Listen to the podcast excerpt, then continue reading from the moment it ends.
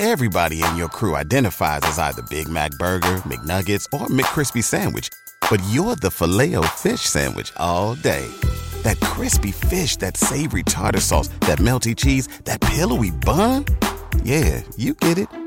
Every time. And if you love the filet of fish, right now you can catch two of the classics you love for just $6. Limited time only. Price and participation may vary. Cannot be combined with any other offer. Single item at regular price. Ba da ba ba ba. Hello, everyone, and welcome to Blogging Theology. Today, I'm delighted to welcome back Dr. Louay Fatoohi, an author and researcher in Islamic studies and comparative religion. You are most welcome, sir. Thank you, Paul. Really honored to be back on your channel. Thank you. Well, for, for those who don't know, uh, Dr. Fatoohi was born in Baghdad, Egypt, and migrated to the UK in the 90s. He has a PhD in astronomy from Durham University here in England he originally came from a Christian family, but reverted to Islam in his early 20s. He's published over 25 books in English and Arabic in Islamic studies and published over 20 research papers in cosmology and applied historical astronomy and on the Islamic calendar. Today, Dr. Fatoohi has kindly agreed to discuss the historical fallacies and accuracies in the Bible and contrast them with the Quranic account. Now, his ultimate goal is not to discredit the Old Testament, but to show how, in his view, the Quranic narrative could not have been written by a human being, let alone copied from the Bible. His talk is entitled The Miraculous Quran and the Exodus of the Israelites from Egypt. So I hand over to you, sir. Thank you, Paul. Uh, بسم الله الرحمن الرحيم اللهم صل على سيدنا محمد الوصف والوحي والرسالة والحكمة وعلى آله وصحبه وسلم تسليما um, Before I start, I just want to give, before we talk about the Bible and the Quran, I just want um, to highlight very important fact about the history of the Exodus, Moses, and actually other uh, major characters in the Abrahamic religions, which is the fact that there is actually no historical record uh, or artifact or archaeological find that mentions um, Ibrahim, Abraham, Musa, J- Jacob, Joseph, none of them. There is no direct reference to them. Now, that obviously can be interpreted in a variety, more than uh, one way. However, what I would say before we start and go kind of through the details of these accounts in the Bible, Quran, and relate them to um, Egyptian history, um, I would like to just remind everybody that uh, the absence of evidence is not evidence of absence. So if we uh, have if we don't have something it doesn't mean that thing does not exist. And finding and discovering ancient history uh, and what we learn about it in particular as ancient and as egyptian history depends on a number of factors. One of them is to know what site we should be looking at. So when we hear the name of a city, we need to know where that city, because it would have been named um, whatever it was called at the time. So we read at, um, about that city in, let's say, in the Old Testament. Now, it's it where it exists exactly uh, might be a bit of a mystery for us. So there's a bit of work that scholars do to try and identify the site, and it's not uncommon for a city mentioned in an ancient record to create a lot of differences in opinion between scholars as to where that site is. So the first difficulty is to know where the site exactly is. The second is within that kind of bigger site, where to look for any relics. So you've identified an area that this big, and you said so and so city used to be located here. But where are you exactly going um, to dig? So you dig, the, you know, try to find um, some um, artifacts, something left from that civilization, from that city, old city. On top of that, you have actually to know how wide is that area? So, how much do you expand from a center that you start with based on some assumptions that this is where we are more likely to find anything? And then, if you don't find that, you go further away. And also, how deep do you dig hmm. in order to get to what might be there? All of that obviously presumes that something had survived the elements and erosion. If that hadn't happened, then you might as well continue dig as, as deep as you like. You're not going to get anywhere. So, and there are uh, examples um, whereby scholars thought that a particular city uh, or small civilization, kingdom that was mentioned in a record um, may not have existed actually to start with because there was no evidence, just for evidence to turn up at some point. And um, in the course of uh, this um, discussion, we will come across kind of close examples of what we're talking about here. Another reason, that's kind of general um, description of why it, we might not find um, evidence on certain historical figures or events. To be more specific now about the Exodus, the Exodus is such a major event in the history of the Israelites. And of course, um, you know, by extension, a history of all everybody who believe in the Old Testament, and that includes Christians. And as a result, uh, we generally people think it was such a huge event at the time. It wouldn't have been. The situation, there's a, a bit of um, kind of anachronistic thinking here. So we take a modern image that we have currently projected on the past, when the past looked very different to its people at the time. I think uh, one good comparison would be with the historical Jesus. So um, if you look at Jesus' scene um, in the centuries following him after um, he's gone. Um, obviously, at Parker, our purpose is simple. We want to make the world a better place by working more efficiently, by using more sustainable practices, by developing better technologies. We keep moving forward. With each new idea, innovation, and partnership, we're one step closer to fulfilling our purpose every single day. To find out more, Visit parker.com/purpose. Parker, engineering your success. Everybody in your crew identifies as either Big Mac burger, McNuggets, or McCrispy sandwich, but you're the Filet-O-Fish sandwich all day. That crispy fish, that savory tartar sauce, that melty cheese, that pillowy bun?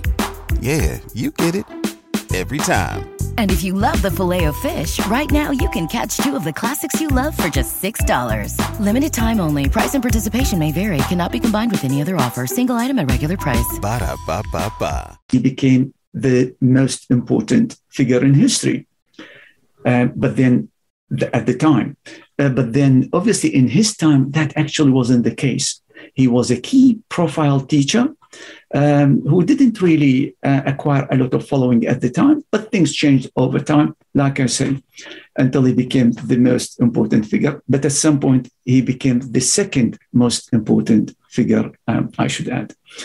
Uh, and increasingly, he is the most kind of the second most important, and increasingly, Prophet Muhammad is the main figure in history because that's where the direction of history is going. So, so that's another reason uh, why the Exodus uh, might not have survived uh, any records about it. Um, another important fact about it is that the Exodus, even in the eyes of those who argue it happened, it occurred, uh, consider it as a small event.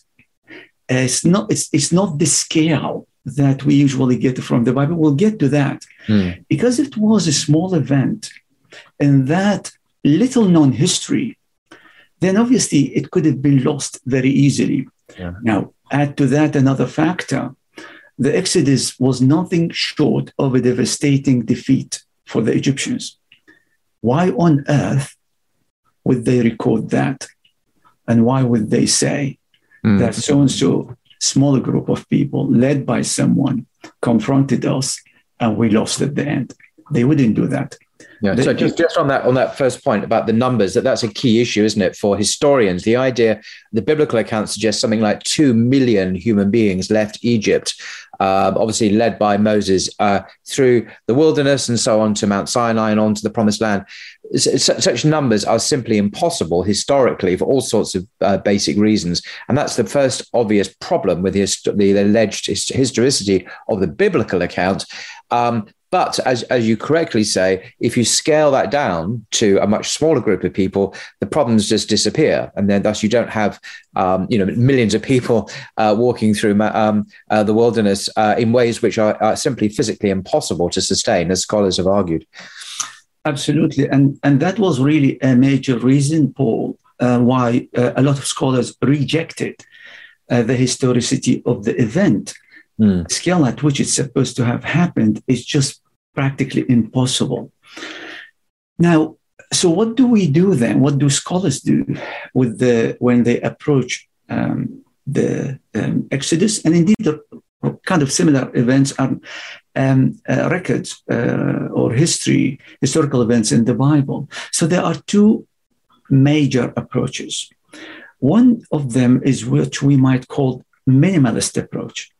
A minimalist approach is uh, is to look at the record and effectively try and put the onus of evidence on the record itself to prove that it's correct. And then you work effectively as hard as you can to dismiss the credibility of that record. So, what you could end up with is effectively nothing. You start with an account in the Old Testament about a particular event, in our case, the Exodus, and you end up with absolutely nothing left. Dismiss one after another. And that's what's known usually as a minimalist approach. The opposite of that would be the maximalist approach, which is where you put the emphasis on trying to find evidence supporting um, what the ancient record says, the, um, the, New, the Old Testament. And, and in the course of doing that, it's important to realize scholars very rarely end up accepting everything literally. They don't do that. And the reason is that they are forced not to take um, the text literally, but they still manage to find supportive evidence uh, to, to say that, well, um, there is reason to believe that this record uh, was based on a genuine, real historical history. So, obviously, in our program today, we will be taking a maximalist approach, not a minimalist approach.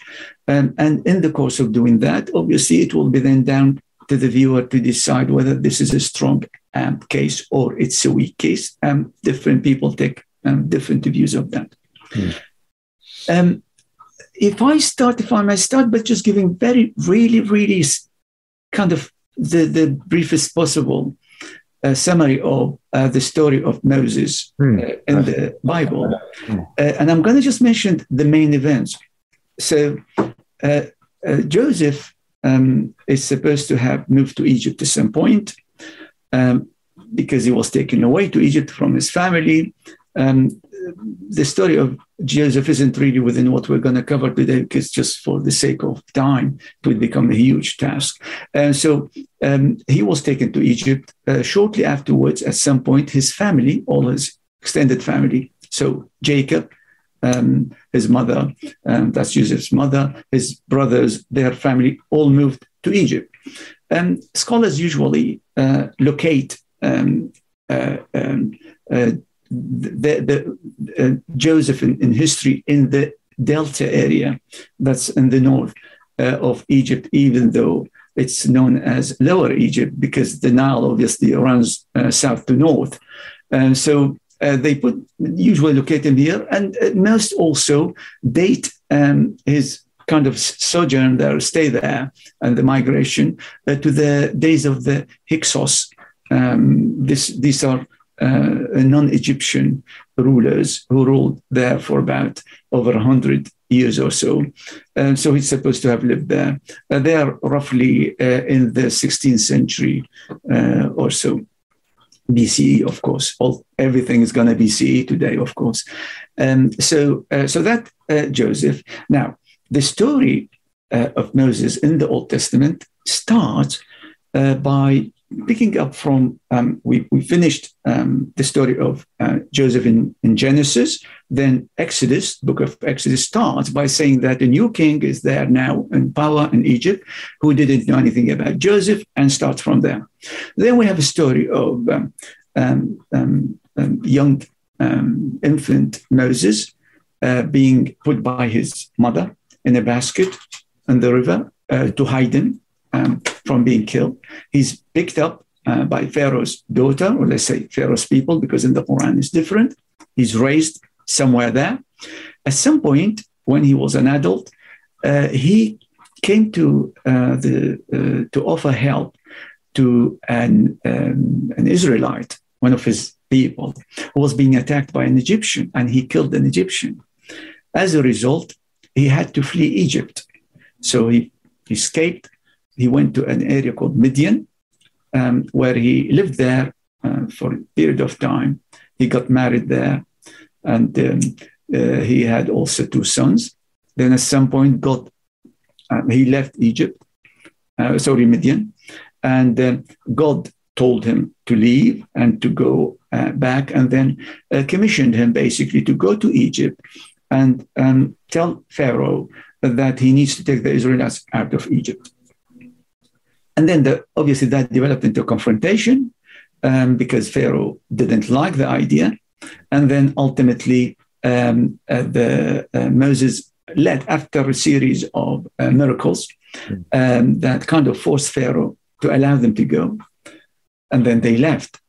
Um, that's the Exodus. Um, Pharaoh regretted the decision, went after them, and then um, God told Moses uh, to part the sea so they can cross he and his followers.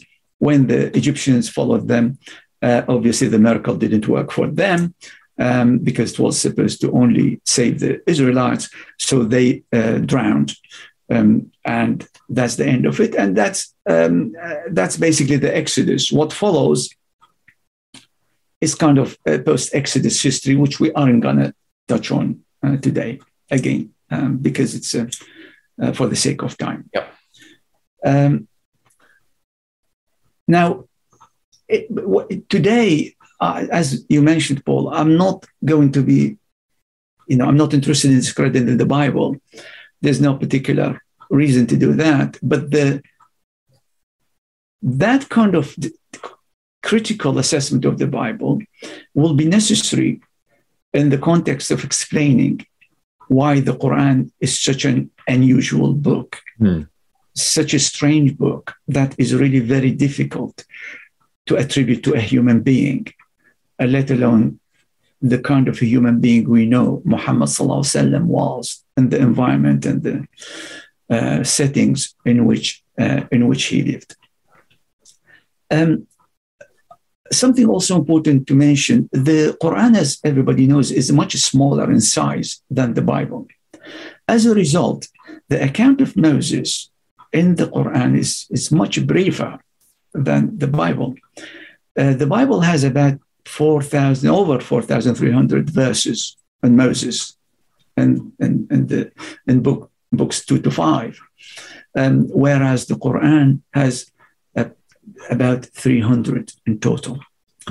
Um, also, rather than have all the history uh, sequentially lined up in books as in the Bible, in the Quran, the name of Moses occurs in 34 uh, different surahs, uh, but the major uh, kind of the surahs that contain significant uh, details about him are 13 in total, and these are in different places in the Mus'haf the written record of the Quran. Can I just point out for people who might not realize that the name of Moses is mentioned far more frequently in the Quran than the name of Muhammad, peace be upon them both. That's not to say that he's a lesser significant figure, but just in terms of sheer references to names, uh, Moses features much more prominently, is referred to by name much more than, than Muhammad, peace be upon them both. It is indeed Paul. He is the the history of Moses is the most mentioned in the uh, in most uh, detail. um, than uh, any other story uh, in the Quran. And you're absolutely right. Um, the uh, mentioned far more than the references we find uh, to the life of the Prophet sallallahu alaihi wasallam. and I think the other last point I need to mention is that the account in the Bible um, mentions a lot of names, places, mm. uh, people, uh, etc. Uh, in the uh, Quranic account, there are only three names uh, that we encounter Egypt, Moses, and Aaron. Mm. Um, and, and that's all. Uh, so they aren't. And that's the nature of history, the way history is recorded. Uh, in the in the Quran. That's a different subject altogether.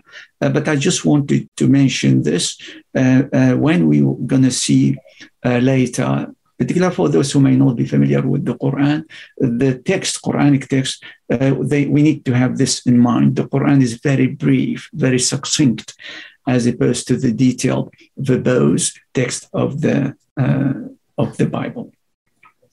Well, I have um, uh, um, slides to share. Good. So we always like we always like slides. Okay. Very popular. Um, yeah. I think. Here we go. Is it working all right? It's working perfectly. Egyptian elements in the biblical narrative. Okay, so uh, I mentioned earlier the maximalist approach. Yes. So we're going to look now at what reasons are there in the Old Testament account to make us think that um, the account is actually might well be based on real history. Um, and um, in doing that, we will be uh, using what might be called circumstantial evidence. Hmm. remember, we said that there is actually no direct reference to Moses, let alone the Exodus, in the surviving records. So what I've done, I've, I've picked two um, uh, passages from the Bible, from the Old Testament. I give the references, by the way, always uh, mm-hmm. there so people can follow up and check uh, if they want to look at that. And if they want to check uh, different translations, the translation I use here is the, the NRSV, which is kind of the standard uh, usually, uh, but people can obviously check others. So this is the first passage.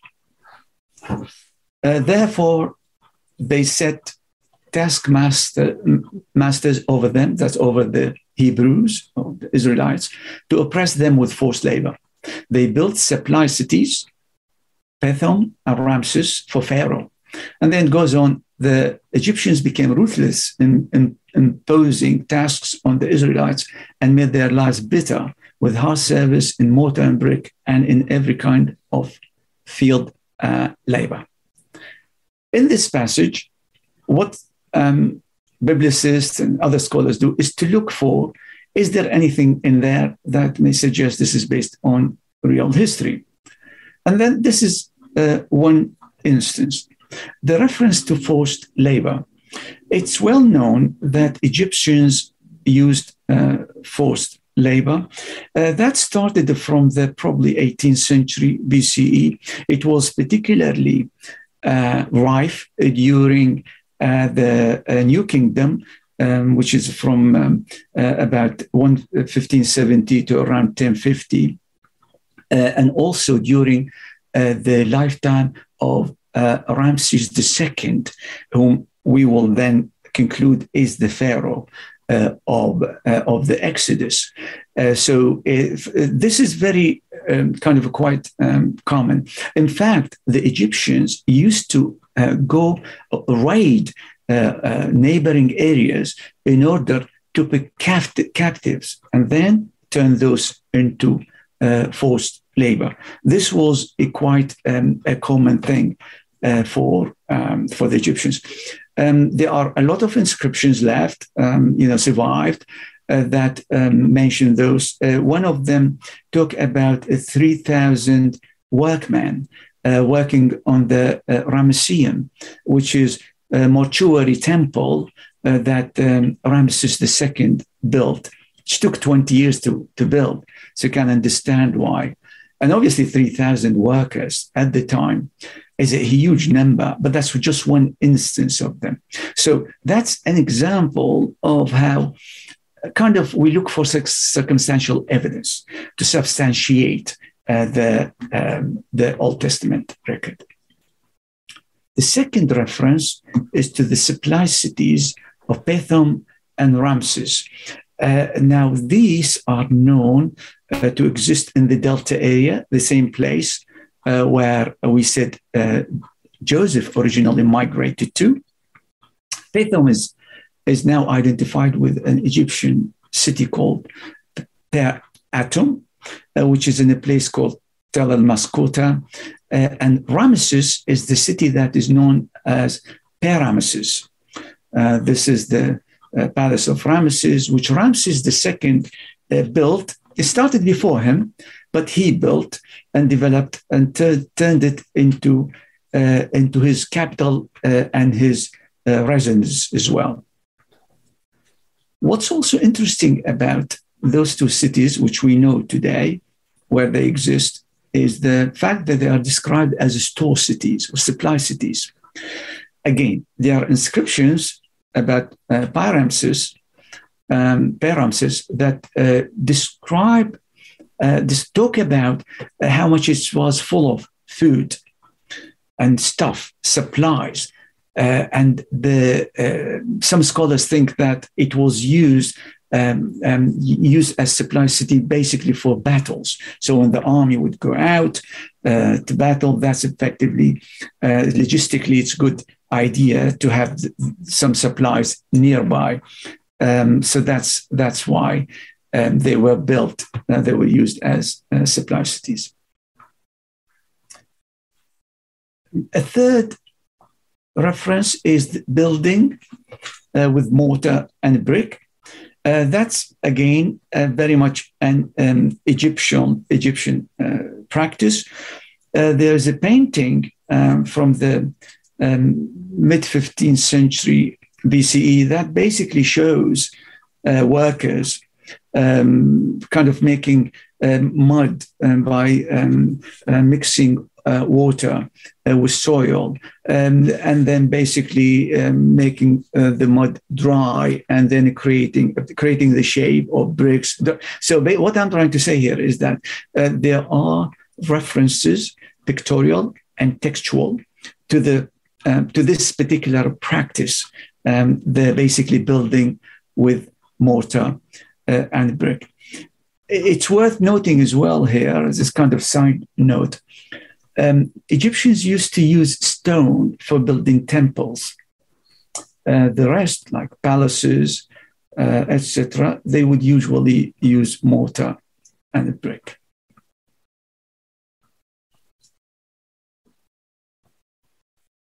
This is the second uh, passage. Pharaoh commanded the taskmasters of the people as well as their supervisors you shall no longer give the people straw to make bricks as before. Let them go and gather straw for themselves. But you shall require of them the same quantity of bricks as they have made previously, for they are lazy. That's why they cry, quote, let us go and offer sacrifice to our God.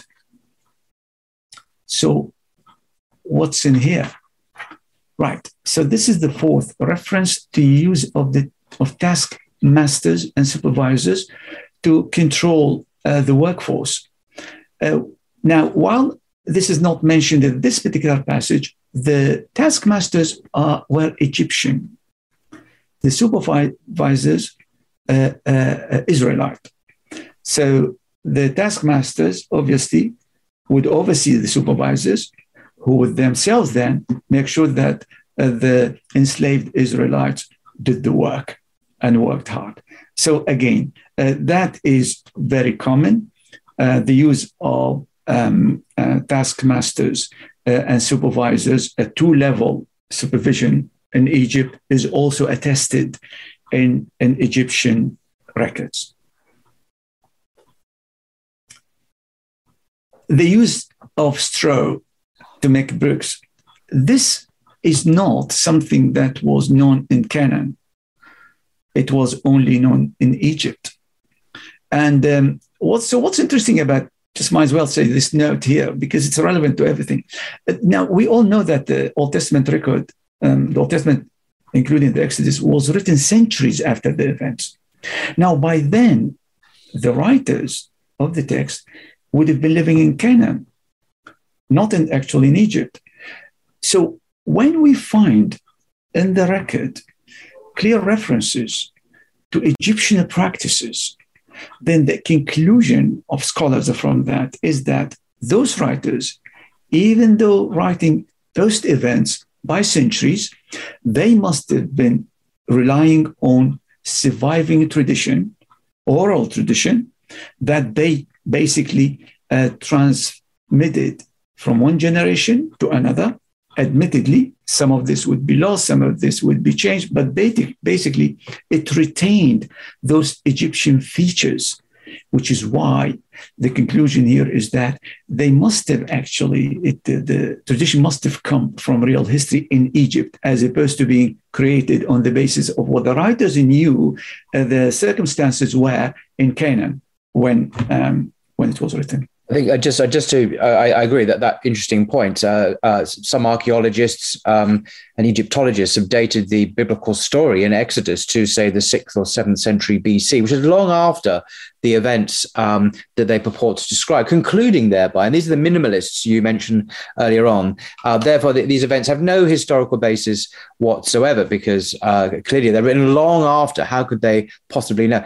And of course, as some biblical scholars have said, uh, like Richard Elliott Friedman, who's a biblical scholar in America, professor there, well, these people are not trained in biblical scholarship, in biblical criticism. And in fact, um, just because a text, final form may have been, say, you know, just after the Exodus or before the Exodus, a much later date, doesn't mean they didn't use sources. The sources themselves could predate that that uh, later time by many many centuries. And we have examples of this in, in many areas of the Bible, and so we can test these sources to see how historical they are. And indeed, they they, they have concluded, at least uh, people like Professor Friedman have, that there are telltale signs, linguistic signs like names of cities or names of individuals and, and other indications that we are dealing here with very early tradition that goes back to uh, a memory of an experience in Egypt itself. So a later dating that, that, that the minimalists sometimes propose really, so the argument would go, it betrays a, lack of understanding of biblical criticism and how we interrogate texts and understand the traditions and sources that they have used and interrogate those sources for historical authenticity and reliability or otherwise of course absolutely and uh, paul what you find as well inconsistency in the way different records, historical records, are approached. So the Old Testament is a historical record. It's an ancient document. Forget mm-hmm. about its religious significance or all, It's an ancient document, and it's quite interesting to see how, uh, you know, this attitude, the pick and choose attitude, uh, cherry picking, uh, that's quite rife when it comes to those um, situations and analyses. And often, what happens is that. Um, we're all obviously driven by some kind of biases. Let's call them assumptions. But if you don't declare them upfront and say that is where I'm starting from, my starting point, the analysis would be effectively misleading because you're right and you have the right to say, oh, that's my belief, that's what I think might have happened. But by um, setting this kind of at the beginning and making it clear, it becomes easier for the reader, for the uh, listener to understand where we're coming from. But if you don't do that and then present it as if this is the truth and only truth, and you're just complete yeah. and utter uh, truth seeker, you end up actually misleading uh, your um, audience. And, and, you, and, you, made it very clear that your position is more akin to the maximalist position. And indeed, you're right. These are the standard terms used in Old Testament scholarship: the minimalist and the maximalist. And so you can you can map people. And some some people are in the middle. Not everyone's in either extreme. So, some are kind of more in the middle. They're not too maximalist or minimalist. But you're on the maximalist. You start from that assumption, which is a perfectly mainstream assumption. Uh, so to, to produce uh, a, more favorable perhaps view of the historicity issues. And that, that's fine. If you can back it up and as you as you are proceeding to do that's a perfectly valid methodology i think. Absolutely. Absolutely. And and also um, to add to that um, having or declaring biases um, is not a kind of a weakness uh, because we all have biases. Those who claim don't have biases, well, they need to live and study human beings a, a little bit more. Mm. We can't live without those biases. Very true. Very true. Sorry to interrupt. Thank That's you. all right. Thank you very much for your contribution, Paul. Really appreciate it. Okay, so um, back to the text. Yes. Okay, so where, where did we get that? Okay, so number six. Number six is talking about um, how um, the Egyptians were required um, or um, required of the, their slaves, uh, the Israelites, to produce the same uh, quantity that was given to them, even though they are now required to do extra work. So they have to gather uh, the straw for themselves rather than given the straw by someone else. And what's important about this, it introduces the concept of quota. So again, uh, we have uh, records from uh, the from there from that particular period, uh, talking, for instance, about one um, uh, supervisor writing to his, um, if you like, superior, um, proudly about how his work, workers had met their quota, which is exactly what we have here. And then we have uh, this reference to Moses. Um, repeatedly, obviously, it will happen later in the text, uh, asking uh, the uh, Pharaoh to let the Israelites go. What's, what's interesting about that? Well, um, we know that uh, the Egyptians control their borders and they wouldn't allow anybody to go out or in uh, they have they had um, border guards, um, and we have really particularly interesting uh, record from uh, Ramses itself, where somebody is reporting how slaves, I think three of them, escaped from there, and how they were chased. And there was like a report. Somebody is actually issuing a, report about uh, those escapees, and this is kind of um, and they were, um, like I said, chased. So this scenario obviously on a much smaller scale, is very reminiscent of the Exodus and, and what Moses um, mm. was, was asking for. Yeah. Finally, this is also a reference to uh, that can be kind of um, can be related to something we know from ancient Egypt. So Egyptians used to have um, kind of holidays, days off, to go and offer sacrifices to their gods. So this is again a reference to practice that the Egyptians um, were familiar with.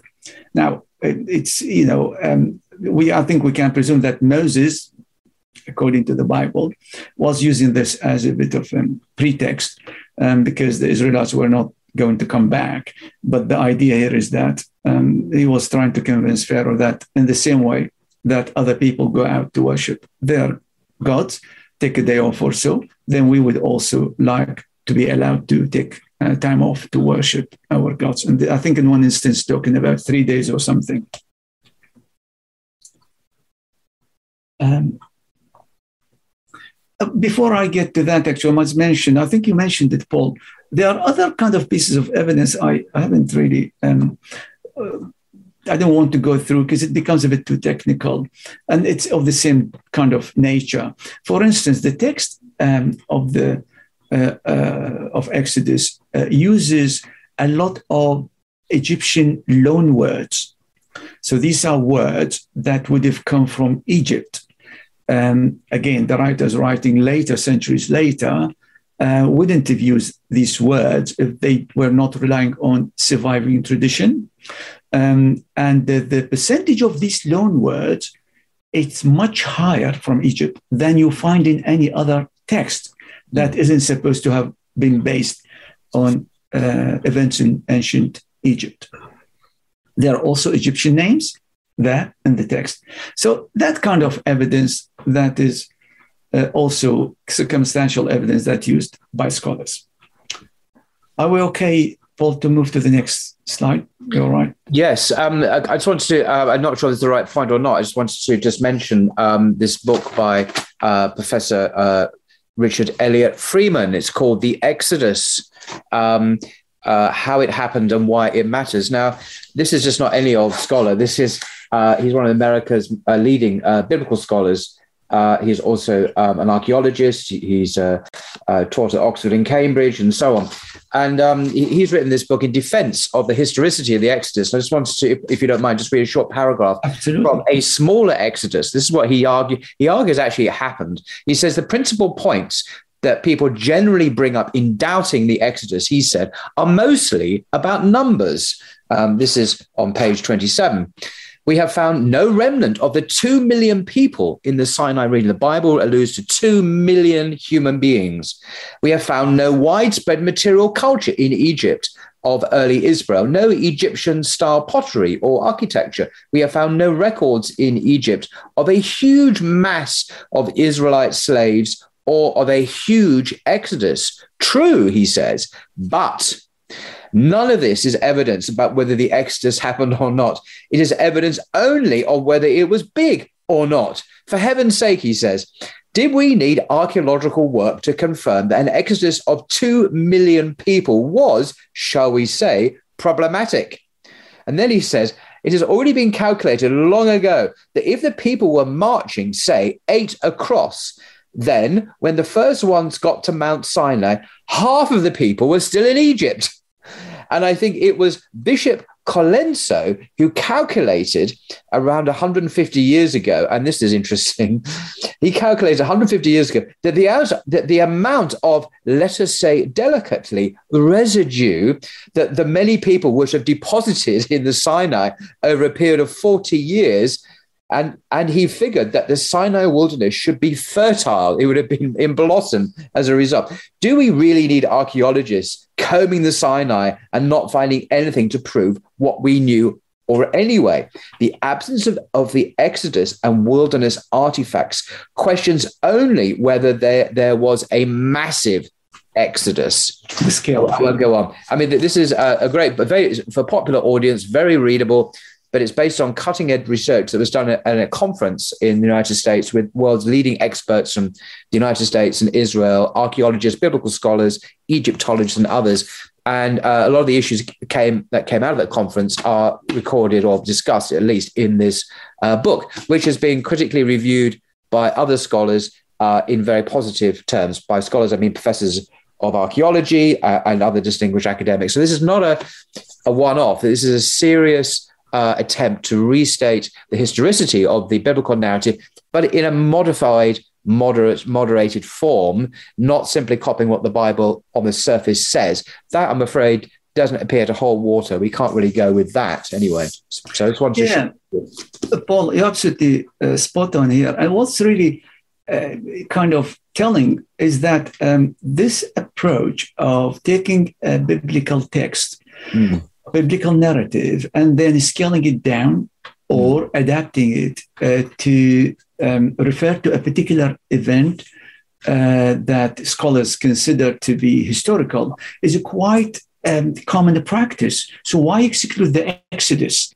So it's actually it's the whole. It, the same applies to the New Testament. Mm-hmm. So scholars do that all the time. Yeah. For whatever reason, when it comes to certain events, they are just they don't apply the same methodology which is what they do. And back to the scale, you're absolutely right about it. It's quite funny. I mean, um, if if there were about three million or so, which is basically what the figures um, tell us, those who left. Uh, we'll get to that, but just might as well comment about the stats. You mentioned that if they walked 10 abreast, the length uh, of, of this whole column of migrants would be 300 kilometers.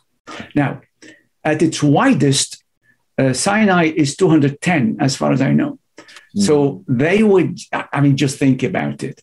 And how, so there are all kinds, obviously, of uh, problems there, but you're absolutely right.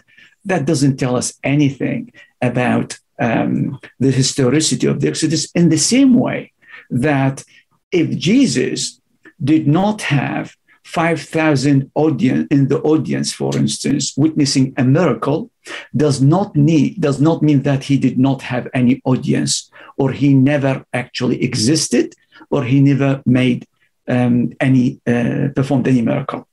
That's just same thing, isn't it? Yeah, fair enough.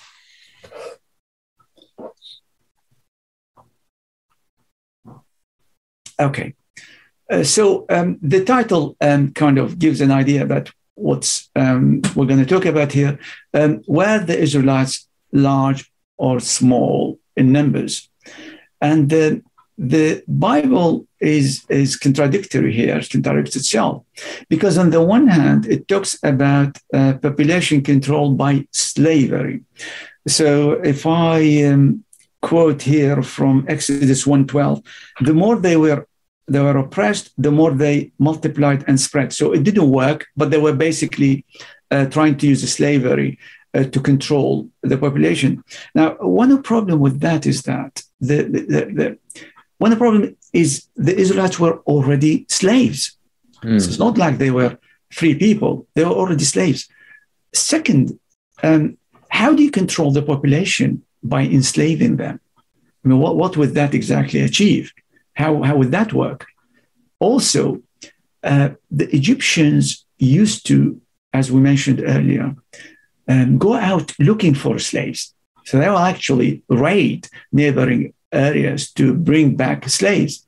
And the last pharaoh who would have wanted to reduce the number of slaves would have been Ramses II, because he built more than anyone else and uh, wanted as many slaves as possible.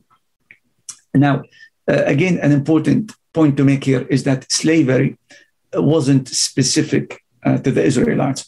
Um, if you read the Old Testament, because of its ethnocentric nature, you think that it's only the Israelites who were their slaves or everything seems to be about them. It wasn't actually. Um, other uh, people, uh, other peoples uh, were also enslaved um, captives were brought from a variety from Libyan, for instance, Libyans from neighboring countries or other places, and they were enslaved as well. So it wasn't only uh, about them. Now, um, as I mentioned, it didn't work. Um, the population could not be controlled by slavery. So um, now Pharaoh moved to, the, to a second strategy, and now he's trying to kill them, um, kill some of them anyway. And again, the problem you have here is what I listed earlier. Do you want to reduce the number of slaves, etc.? It doesn't seem to be logical to me. Also, it is not mentioned in the Quran. So the Quran does not talk about uh, murdering the Israelites to control their population.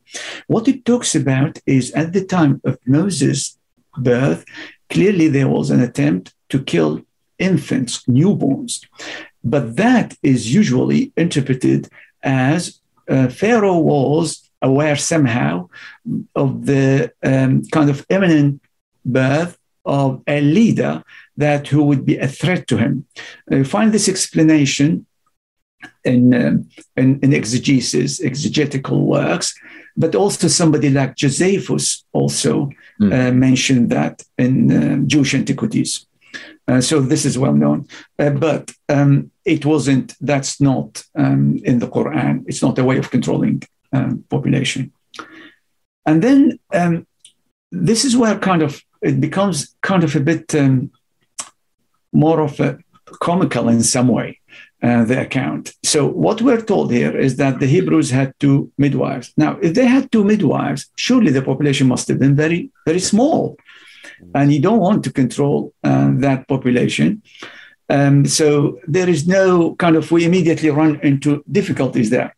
And then obviously the whole narrative about this midwives thing, it, it just does, it doesn't have any credibility really. I mean, the Pharaoh is supposed to have gone to them and told them, when you go and help um, pregnant um, Israelite women um, give birth, kill the newborn if it was a male, mm-hmm. but let it live, it was a female. Now, let's imagine what would have happened. So they would have gone, let's say they uh, wanted to put uh, to follow what the instructions. So would have gone to the first time they were called upon, one of them would have gone to family X um, and then helped um, the pregnant uh, woman to give birth. And then it turned out to be a male. So she killed it right in the middle of the family.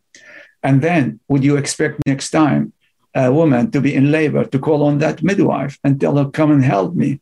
Well, that doesn't make any sense. Nor this whole atmosphere is just not quite real. And then uh, the text says they did not agree. The midwife didn't want to follow uh, the brutal instructions um, of Pharaoh. Uh, they called on them and told them, Why did you not do what I asked you to do? And then they come up with an equally kind of um, humorous reply, really, uh, to tell them that, oh, uh, because the Egyptian women are vigorous. And by the time the midwife gets to the pregnant woman, she would have given birth. So here we go. So there's actually no point in having midwives to start with. And the problem is that Pharaoh believed all of that. While Pharaoh, this particular Pharaoh, uh, who was such a um, brilliant uh, military leader, builder, etc., seems to have bought completely into uh, kind of this story. Now, the other reference that creates problem for the suggestion that the Israelites were numerous is that uh, Jacob's extended family, when they moved to Egypt, which was about, let's say, 400 years roughly uh, before the time of Moses, they were, the Bible tells us, that there were 70 in total. Now, 70 in total in 400 years is impossible mm. uh, to become uh, numerous, let alone the big numbers we're going to see later. Uh, it's just not possible. So again, this is so you can see um, it's a. I mean, what would you do with a text like this? You have two options: either to say I'm going to dismiss it all, or you can rightly say, well, there's contradiction between the two. So if one of them is historical, then surely whichever sounds more realistic is likely to be historical. And then the Bible also uh, talks about uh, for uh, the Egyptian, the Israelites staying for four generations uh, in Egypt. So at some point, God tells uh, Abraham, "They shall come back here in the fourth generation." So he's talking to him in Canaan. So and the, his descendants will go and live in Egypt and then come back after uh, for generations. And this, this, you know, the reference is clear. Scholars have struggled with that, and they tried to come up with interpretations for generation for being anything other than what we know a generation to mean, and struggled with that. Uh, but it, it's definitely um, a contradiction. The other thing is that this is actually the genealogy of Moses as given in the Bible. Now, if you look at it, he's actually fourth generation of Jacob not of Abraham. It's a minor point. It doesn't matter really whether it's four or six generation.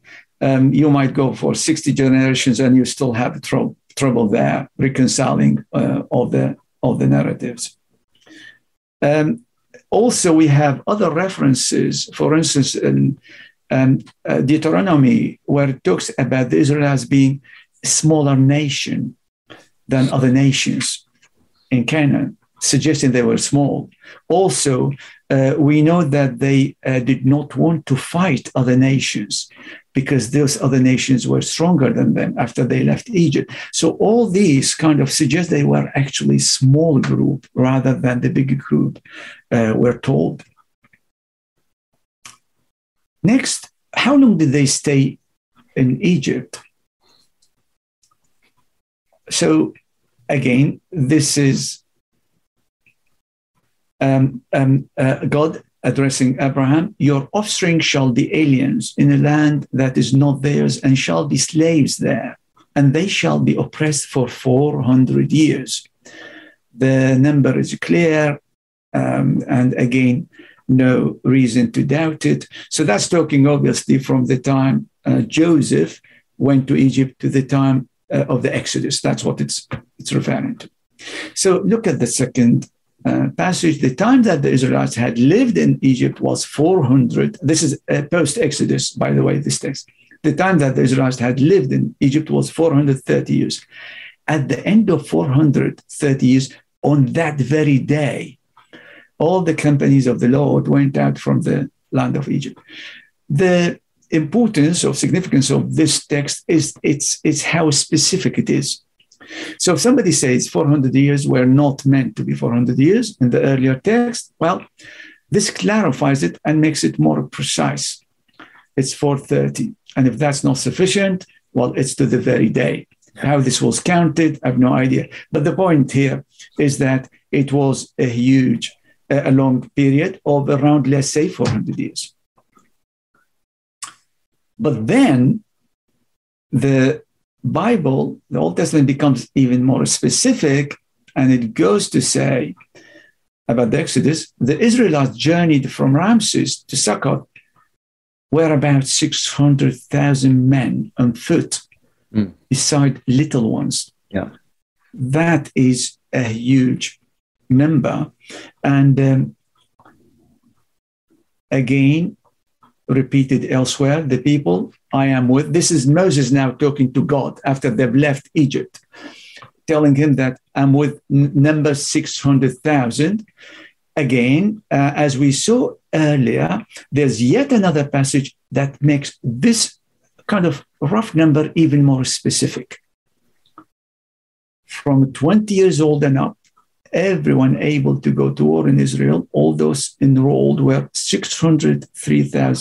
603,550. So you see the numbers we're talking about here. Um, and what these kind of add up to is around 3 million. Um, now, the thing is, the Israelites actually did not leave alone. So just to clarify, just to clarify, you round up. Uh, sorry, how do you round it up to three million? You've jumped from six hundred. Uh, so how do you make that um, okay, so so you're talking here those all only men uh, on foot, mm-hmm. um, and in this particular case, uh, we're talking only those who are able to go to war. So there's adults. So you add to these women, women, their wives, those who are married. You could double that. You can at least double that figure at the very least, because right. obviously that's just the men. So you double that to get the women, assuming they were monogamous. Right. Which is now, and if you if you remember that the whole atmosphere, the whole setting is that one of exploding population. You expect every family to have at least two children. Right. And if you put this together, you're actually jumping into even a higher figure. Okay. That not counting Paul, the other people who went out with, with the Israelites, because mm-hmm. we are told that uh, mixed crowd, so other people left with them. Oh. And then obviously, uh, apparently they took away um, with them their livestock.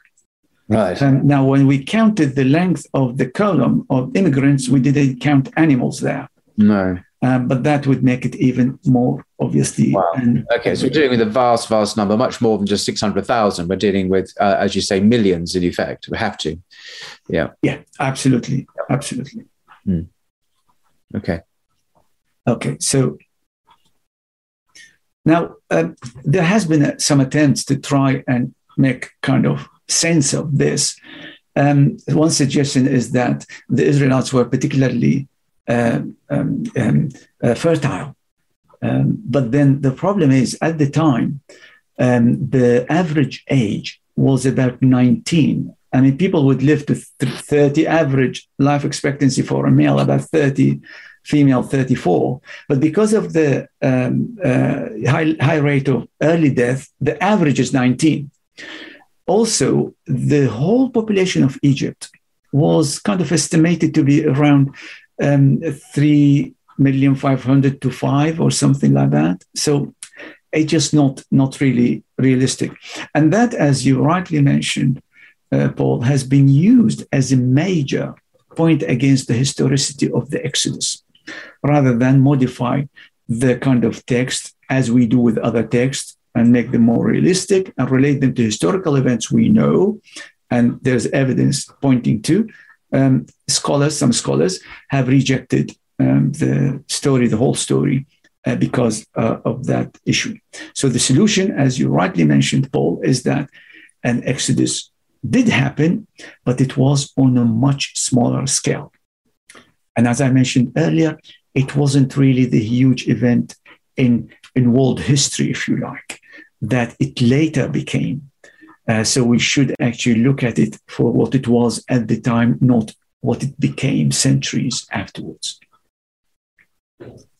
Now we're going to start uh, uh, with the Quranic text. Mm. So let's say what the Quran says here. Small, disorganized remnants. Let me explain what that, where that comes from. So when um, the Israelites left, at some point the Quran tells us that Pharaoh urged his people to go after the escapees. And in the course of urge, urging them to go and encouraging them to do that, he made this claim. He described them as shirdimatun qalilun. Shirdimatun qalilun. And um, there's no really any kind of disagreement about what these two words meant. Qalilun is just food is small, small in number. Uh, so that's what qalilun is. Um, um, it, it has two related meanings. One of them is disorganized, chaotic, uh, and the other is this gives the sense of remnants, something that was what left over from a bigger group. So that's a shardama. So in Arabic, when you use the verb as well, you share them as you, that means you farraq, to separate, to divide, uh, reduce in number, uh, move from organized to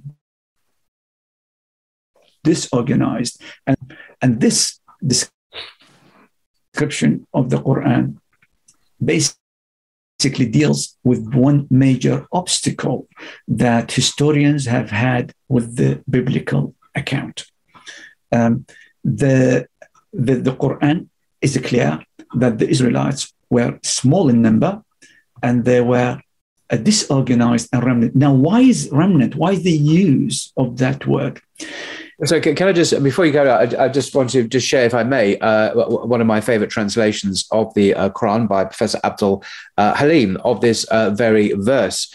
Um, verse 52 Then we revealed our will to Moses Leave with my servants by night, for you will be pursued. Pharaoh sent messages into the cities proclaiming, these people, and these are Israelites who, according to the biblical account, are literally have to be millions, two, three million. These people, according to the Quran, are a puny band. They have enraged us, and we are a large army on the alert. So the Quran is very, in this English translation, they were puny band. They were few in numbers, um, which is exactly what you're saying, and um, and is actually interestingly precisely the thesis of this um, uh, author, who's a top biblical scholar and archaeologist, is Jewish himself, but he recognizes the the point, and the Quran seems to uh, have anticipated uh, the answer to this question that you're raising. Yes, you're absolutely right, Paul. So now, why why are they uh, remnants? Why this sense in the word of shirdana?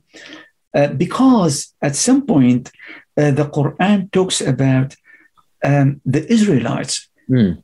being harmed by Pharaoh after Moses came to them. So at some point, they argue, the Israelites argue with Moses.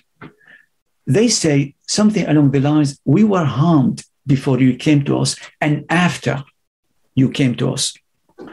And in another verse, uh, we read in the Quran how, um, as a result of Moses' confrontation with Pharaoh, uh, the chiefs of Pharaoh uh, were telling him, "Well, let's kill them, or let's kill some of them." So there's clearly there's an, some um, um, some um, not massacre, but they were being attacked. Some of them were being killed, etc.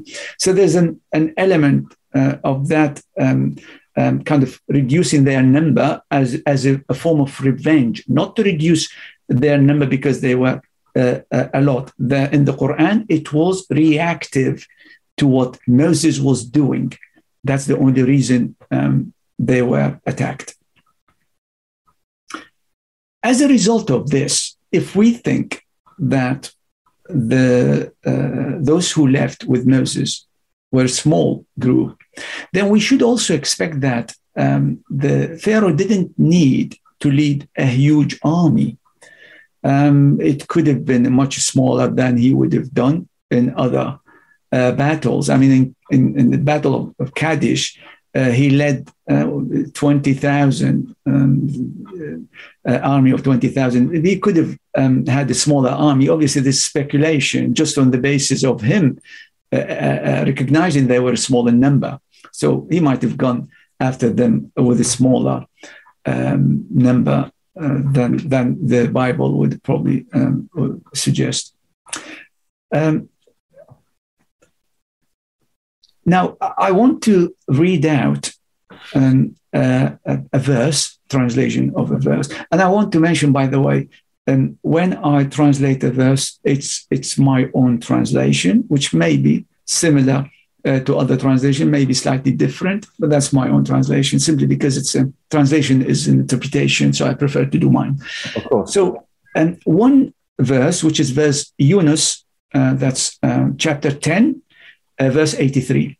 Um, it says, uh, but no one believed in Moses except youths among his, among his people for fear of Pharaoh and their chiefs that would uh, persecute them.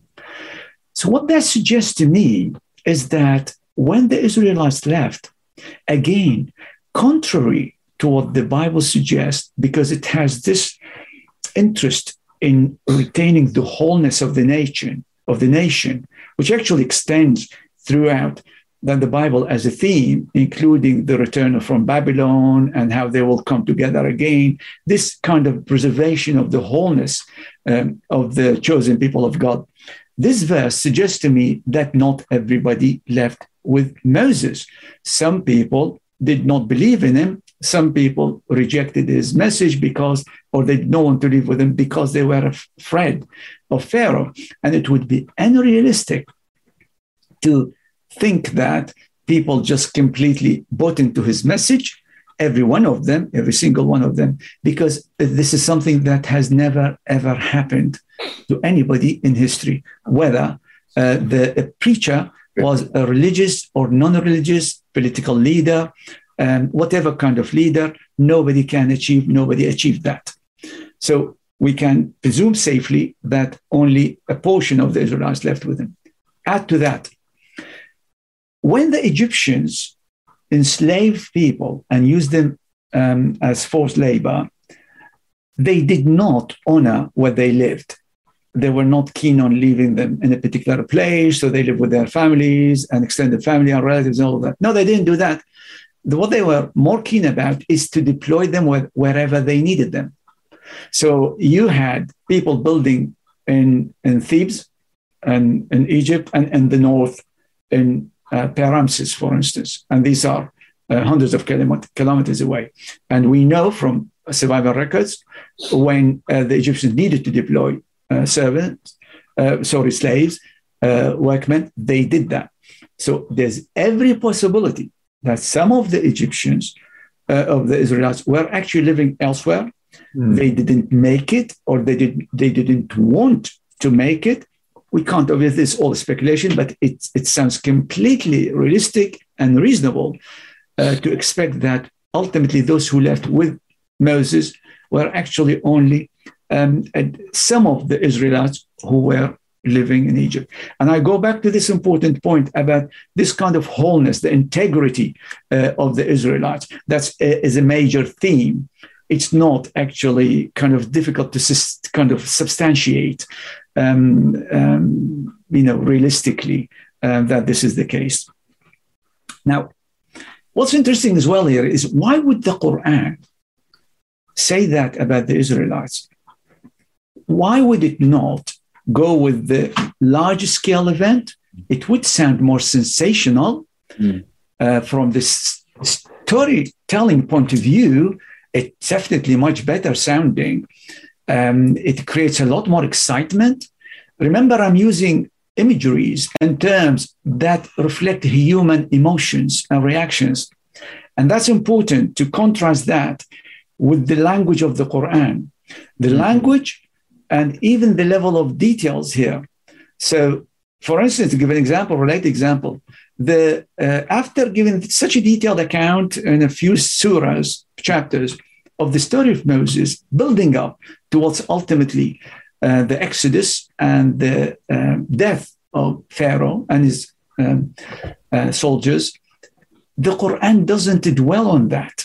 Mm-hmm. It doesn't stop there and then goes into all kind of details telling us how they died gloating over everything there and ha- giving us pages and pages of that no it just given in a i call it kind of cold description of facts if you like that it's what's focused on now that way of um, recounting history still creates a lot of reaction in somebody who becomes engaged with that text. But at the factual level, it remains quite precise and accurate mm-hmm. and doesn't seek, like I say, some kind of sens- sensationalization of the event. And, and teaching, you see in the, in the Christian Bible, you see examples of this increased sensationalization. For example, in the Gospels, as as now dated by biblical scholars, the earliest is Mark, for example, where you have descriptions of miracles. Jesus heals a man uh, who's uh, you know born blind, or he has possessed by demons, and so on.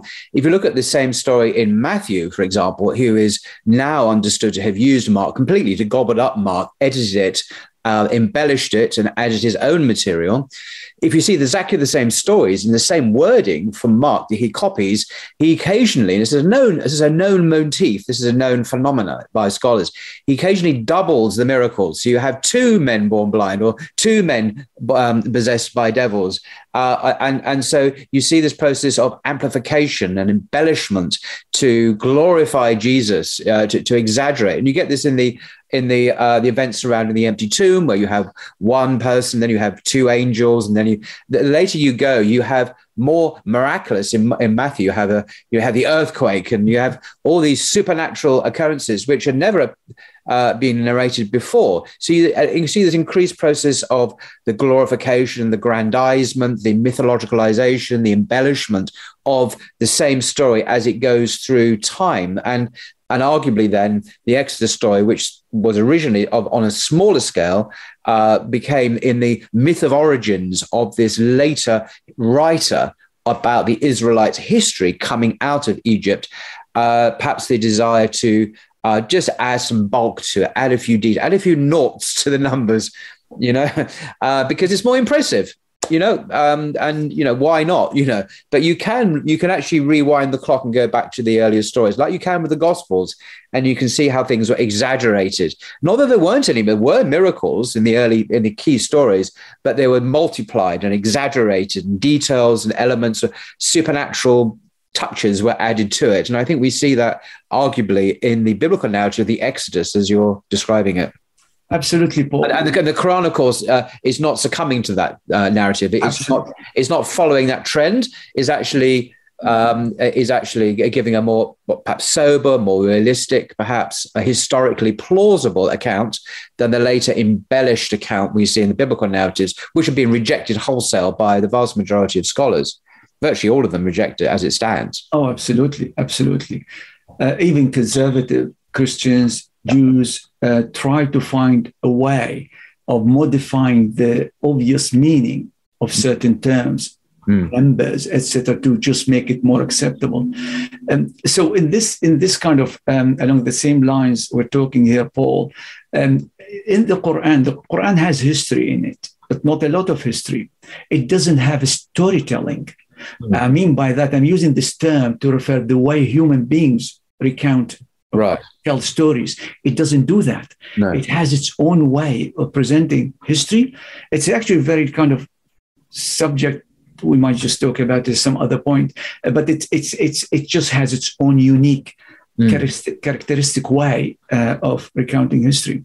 Yeah. Building on that point, uh, Paul, the what's what's really interesting if you compare the Quranic account, the very brief account, the two word history account that we just talked about, Sherdimatun qalilun, mm. two word history, better than or more accurate than many page, several page history that you find in the Bible.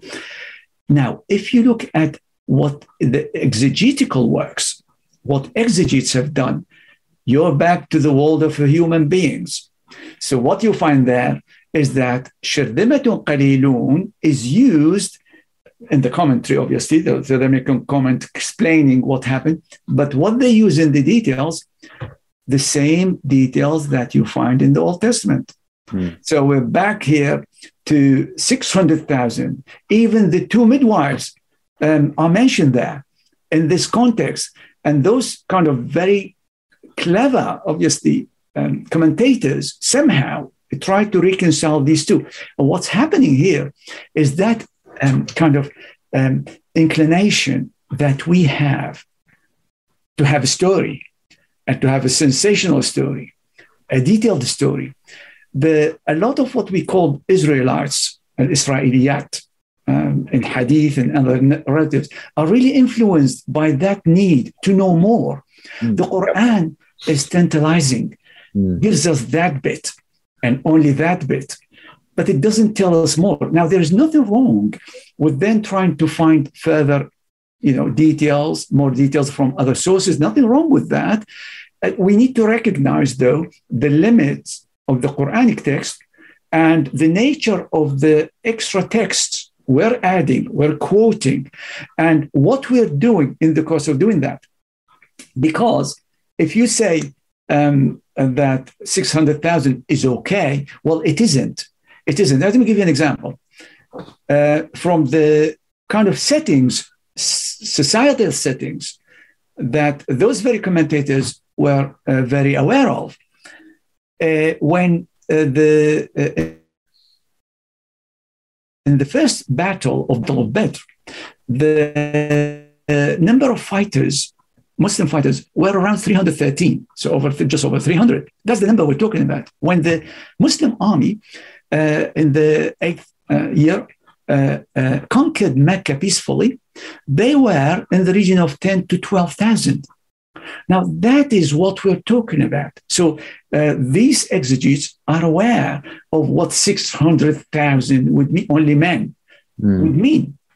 But what's, what it tells us, because for me, it adds another kind of dimension, another kind of adds more emphasis on how strange, a unique, and non human sounding the Quran is. Mm. It doesn't fall into that trap. Mm. Exegetes who believe in the Quran still fell in the trap of the Old Testament uh, text. Mm.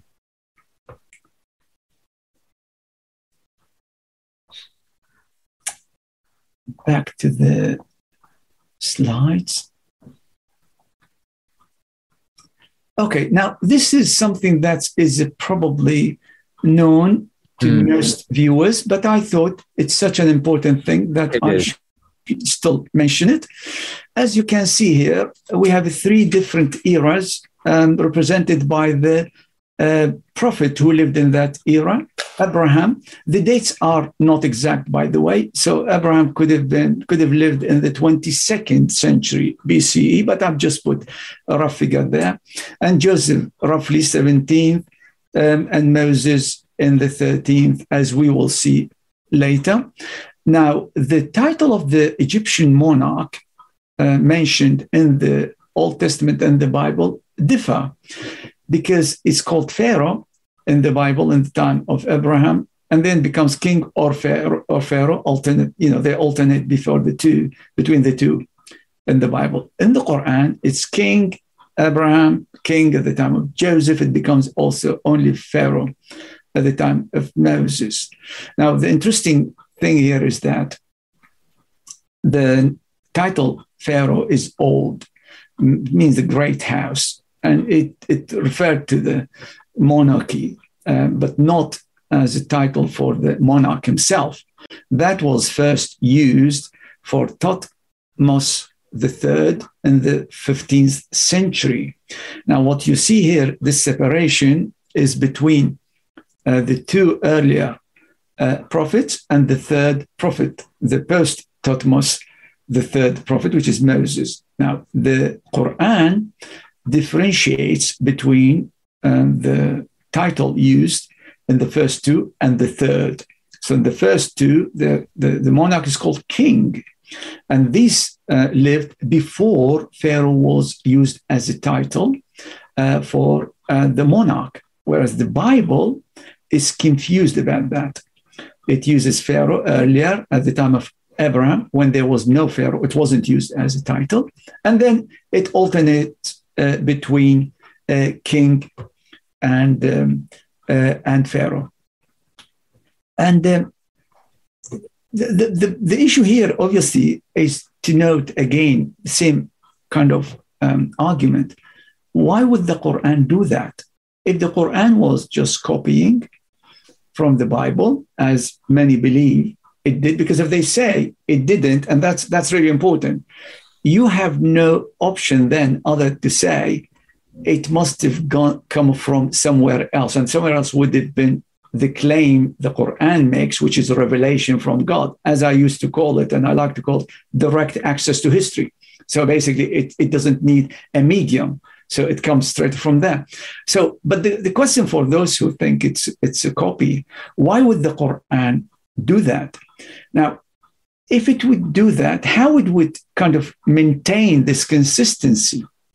Now, remember, we spoke um, last time uh, uh, on another program on the difference between Quran and Mus'haf. Quran being the revelation, Mus'haf is the record of that revelation.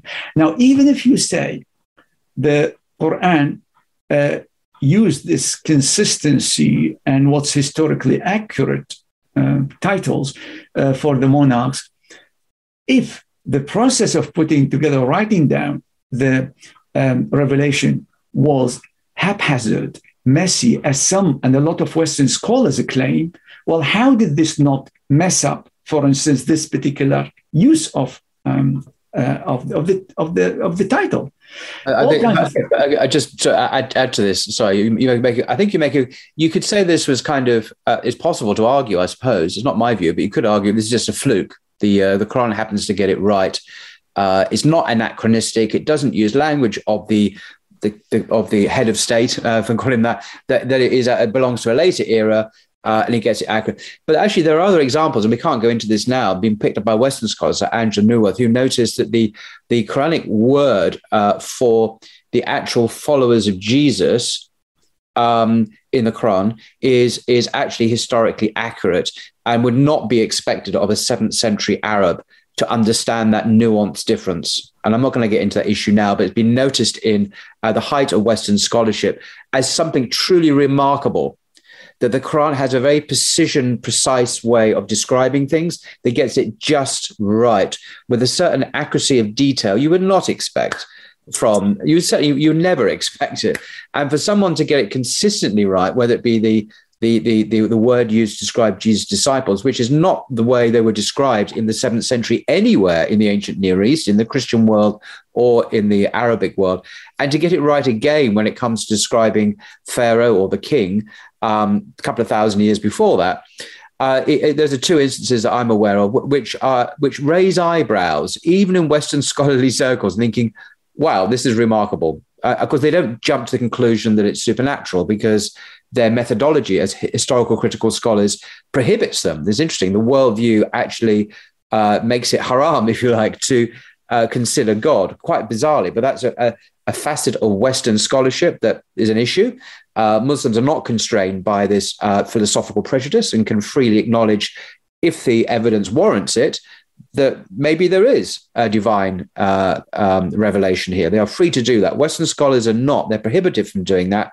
Uh, I mean, they really are prohibited. If you if you said that in a academic setting in the West, you'd probably destroy your career. But Muslims are not uh, pro- uh, prohibited from doing that at all. So they can acknowledge God's action or God's word when it when there's good evidence to see that it's there. And these are perhaps two rather good examples of that. Uh, very unexpected, I, I would say. Absolutely, absolutely, Paul. Absolutely, absolutely spot on. Okay. Now we're going to move to something quite different and quite unique to the Quran again, um, which is do we did were there two pharaohs involved with Moses or one?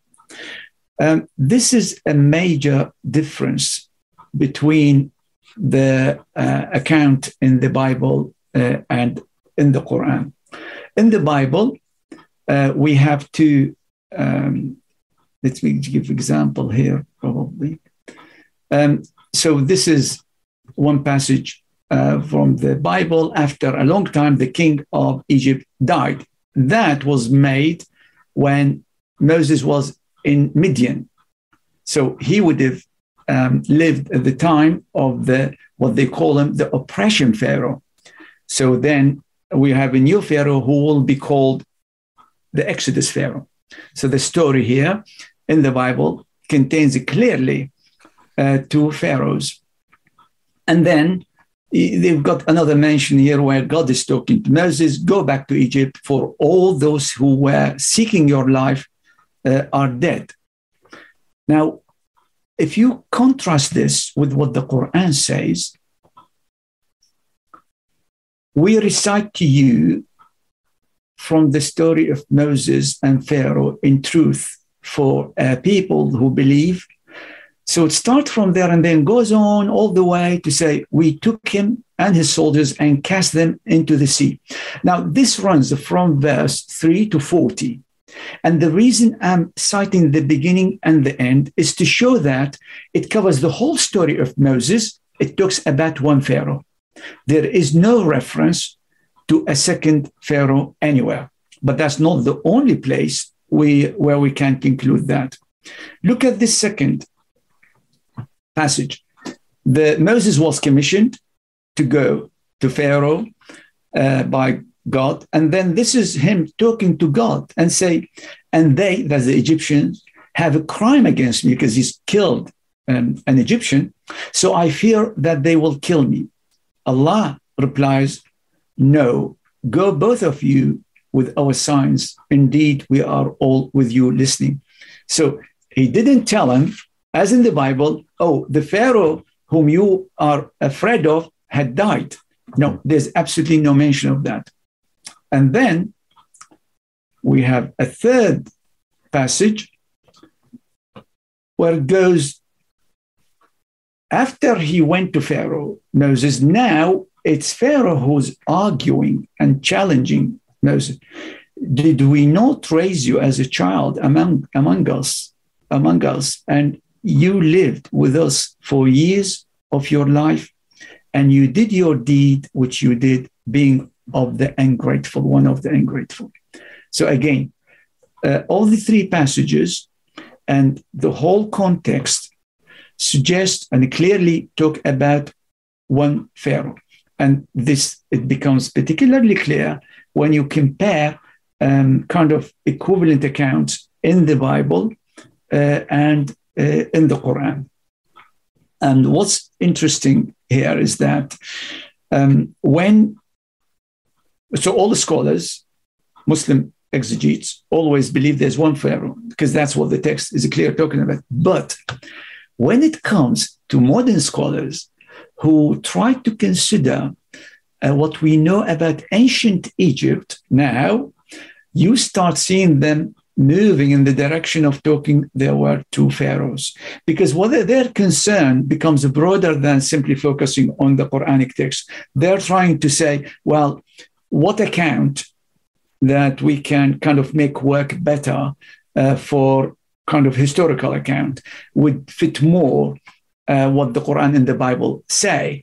And in doing that, they're clearly influenced by what the Old Testament says there. So, for instance, uh, there's um, um, a, a, um, a, scholar called Tom um, uh, Bucaille, Maurice Bucaille, French, who published a very famous book, became really famous um, in the Islamic world, in the late uh, 70s uh, called uh, the Bible, uh, the Quran, and Modern Science. Yes. And that's one of the things he talks about. And you can see he talks about two pharaohs. Uh, another one is uh, the famous Abdul Wahab al Najjar, who wrote a very famous book called Qasas al Anbiya, the stories of prophets. And he does exactly the same because, again, he's exposed uh, to information about ancient Egypt and the way uh, they're trying to make sense of it. And then that they end up effectively presuming uh, that there were two pharaohs, even though they can't point anywhere in the Quran to that particular concept. And in fact, if you read this, the accounts and the way it's it's it's told, uh, you can tell right away that there's only one. If you look at particular at, at the first paragraph, uh, first passage from the Quran, now this is the story starting from beginning to end. There is no point at which, and it would have happened if the Pharaoh we're talking about died, it would have been mentioned because it would have been significant, but there's there's no mention of that. Now, why is that important? Uh, because we're interested in history. Because the Quran must be talking about a long reigning Pharaoh. Now, I would like to mention here that the, as I said, the, the, the, the fact that there's one Pharaoh is an observation that everybody made, and you can just you know make and um, recognize when you read the text. But the significance of this observation, to the best of my knowledge, was not discussed until we published our books about a quarter of a century ago. Wow. Um, the book was called History Testifies to the Infallibility of the Quran. That's the first time, to the best of now. Obviously, viewers, anybody please who have um, information that's different from what I'm saying here, please share with me. If you think anybody has discussed what I'm going to talk to, now you can find it now on the internet, people using it, but it didn't exist. The book came out in 98, 99. Um, and then um, we actually uh, rewrote it after 10 years just to make it easier to read. Um, it was I, I, wrote it, co-wrote it with my wife, Dr. Shetha Al-Dargazelli. So that is when it came out, and that's the first time, uh, to best, best of my knowledge, in Arabic or English or any language that this was tried. But let's go through the exercise and see uh, what's what's about. Taking the story of the Quran and presuming that there is there was only one pharaoh there, we can identify four stages uh, in Moses' life that would allow us to work out how long this Pharaoh uh, um, was in power for. These are, we know that when Moses was born, Pharaoh was already in power, that one Pharaoh. And then, but we don't know for how long. He could have been in power for five years, one year, one day, 10 years, we don't know. Moses' age when he left Egypt. So he lived there until he killed the Egyptian. At some point afterwards, he feared for his life. He had to leave. Then he stayed in Midian for a period of time. And then he came back to, um, uh, to Egypt, where he stayed in Egypt for a period of time. Now, if we put these, add these together, we should have an idea about how long that Pharaoh reigned for. Now, the first is unknown. The Quran does not tell us how long Pharaoh was in power when Moses was born. Um, I, I, I don't think there's any indication, direct, indirect, that would allow us um, to make any conclusion. So we're left with the three periods. But what that means is whatever is the sum of the other three would only point to the minimum reigning time, the minimum, because there's a period we have we can't add to, but we know it exists, which is how long Pharaoh was in power when Moses was born. It, it, Paul, is it clear? Or, yeah, no, no, it's perfectly clear. No, I get this. Yeah, yeah, yeah. Thank you. Then, now, Moses, Moses' age when he left Egypt,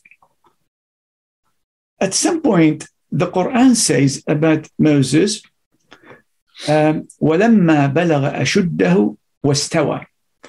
Uh, بلغ أشده is usually translated as attained his full strength. That expression is, is taken to mean a, a wide range uh, of um, kind of period in one's life, uh, but it means that one's physically strong the strongest, if you like. And that's usually must refer to something in the region of 18 years or so, a minimum.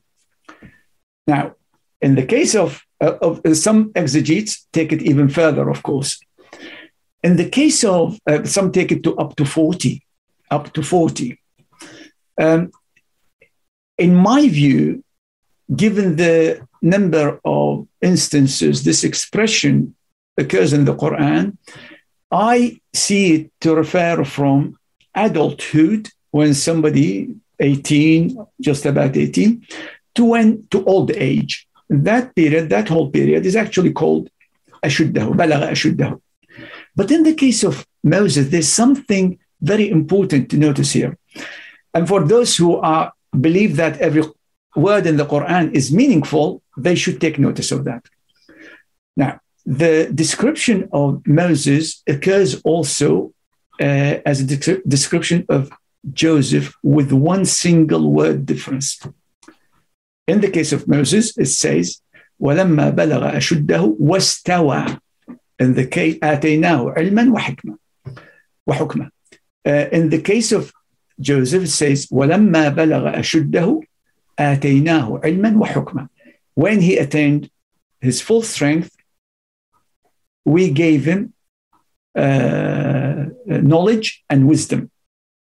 In the case of Moses, it adds another word, wastawa.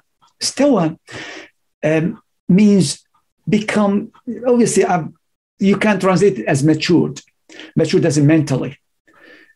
But why Stawa also gives the impression of being level headed? Why is that? Because there were significant difference, significant differences in character between Joseph and Moses. If you remember the story of both, uh, in the case of Moses, we have somebody who's quite impulsive, can get angry quite quickly. He actually killed somebody just to defend his, um, um, you know, one of his own uh, people. And he was so impulsive that next time he had exactly the same person seeking his help. After he killed the first one, he asked for forgiveness. So he knew he made just a mistake, big mistake. But then next time he was going to do the same to kill the second person when he was again uh, called for help. So you can see this kind of impulsive behavior. And it continued actually with him uh, even later. You remember when he came back with the tablets and they found the Israelites in their situation, the situation they were in, worshiping another God, etc. Um, and then what did he do? He actually alqa alwa. He threw cast down the tablets and he almost attacked Aaron, his brother, until he calmed down. When Aaron told him, I was just helpless and I tried to make the best of the situation, keeping the Israelites together, etc. So his character is different. Whereas if you look at the story of Joseph, you only see somebody who's patient, meek, somebody in the worst of circumstances will just the only reaction you find is patience, just really, really strange character. And that, in my view, explains the word wastawa, the additional word added after uh, he attained full strength in the case of Moses. So there's a longer period that after which Allah subhanahu wa ta'ala described that I gave him knowledge and wisdom. So he had to wait longer. Now, the estimate we made about that is maybe 20, 24. Let's go no further than that. However, I have to say, exegetes say 40. Exegete, most of them say 40.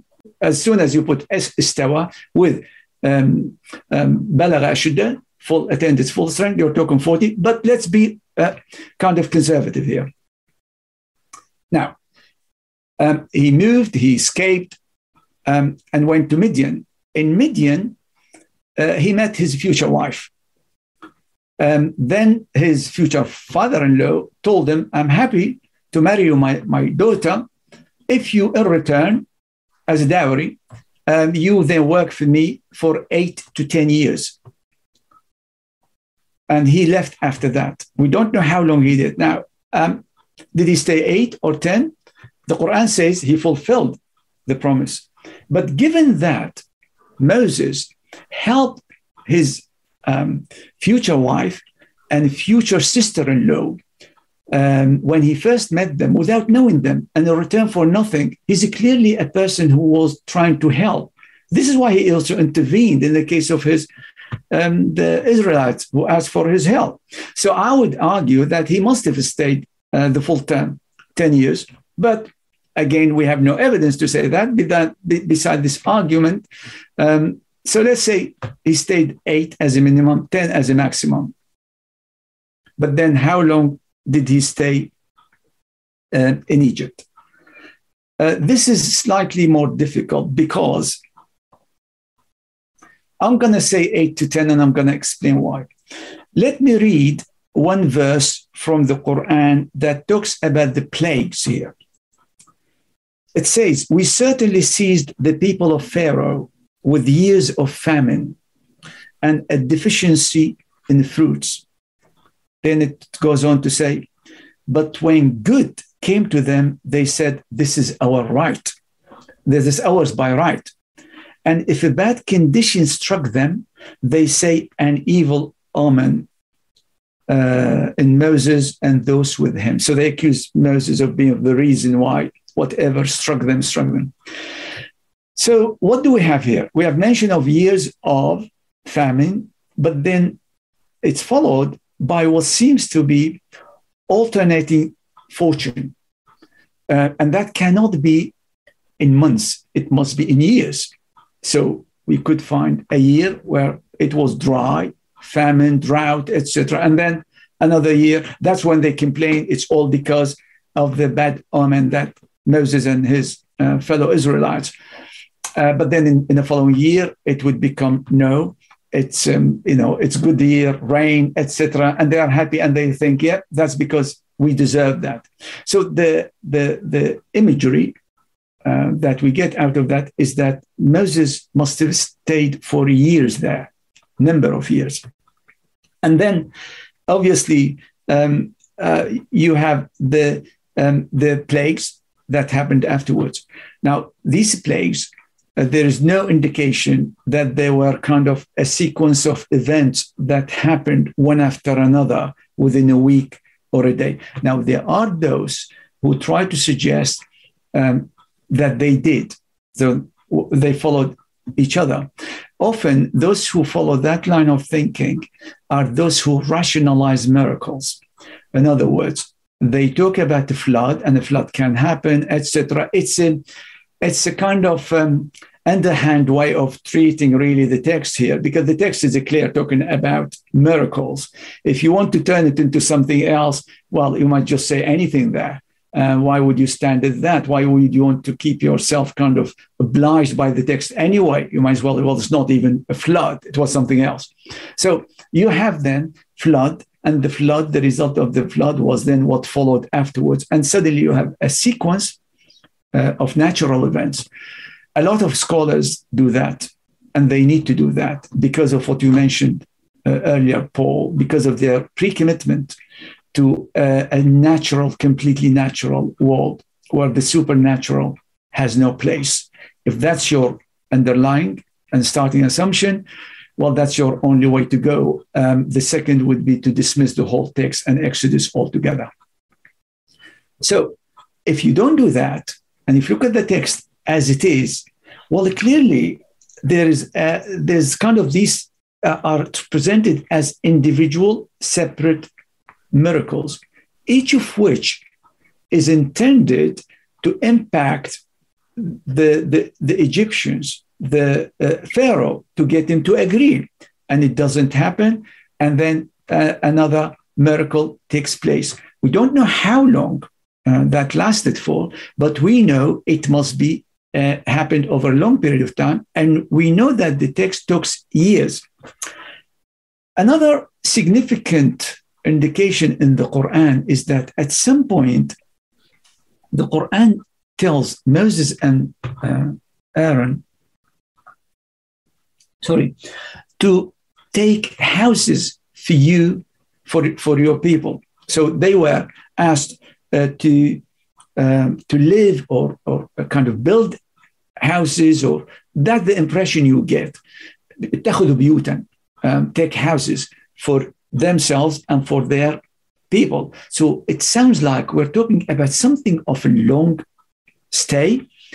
Uh, why is it mentioned in this in these terms? it can be a bit too technical and too speculative to go through it um, in this particular discussion. Uh, but there are reasons why um, that that might might be the case. But the the um, the obvious meaning is that we're talking about a stay of some length. Uh, this isn't that Moses going into Egypt um, within a week or two, months or two, um, just you know ending uh, the situation, leaving uh, with the Israelites. No, we're talking years, and that the years and the concept of years is mentioned explicitly and implicitly in the Quran. We put eight to ten as an estimate, but it could be more.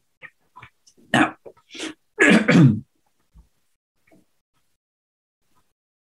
if we put together these three figures, we get a minimum of 36 to 42 years. But that is a minimum. Let me remind ourselves why it's a minimum because the first nothing about. Pharaoh could have been in power if he was in power for Moses was born, we need to add another 10 years to the figures we ended up with. And the figure will become even uh, bigger and bigger. To compare this with the Bible, according to the Bible, Moses uh, came back to Egypt when he was 80 years old. And he stayed uh, for 40 years or so in, the, in Midian. Um, and then he stayed, and, and he came back when he was 80. But the events are very fast, uh, fast paced, and he left pretty quickly uh, with the Exodus. And there's also what looks like to me um, a, a, bit of um, um, potential contradiction in the Bible, because when he left Egypt, we're told that he put his wife and sons on a donkey. Now, the description suggests to me the text is talking about small children. That's not the image I would get, um, talking about adults who are supposed to be adults. Um, but it looks like the case um, that, uh, you know, it, it, it seems to be talking about children. And there's also another reference to his wife cutting the foreskin of one of his sons, which again might be suggesting uh, that he didn't stay that long and the children were young. But that's kind of um, a side point. I don't want to dwell on that. But that's basically what we're talking. So we're talking about a pharaoh that reigned for at least 40 years, but potentially uh, a lot more. Now, who's that pharaoh then?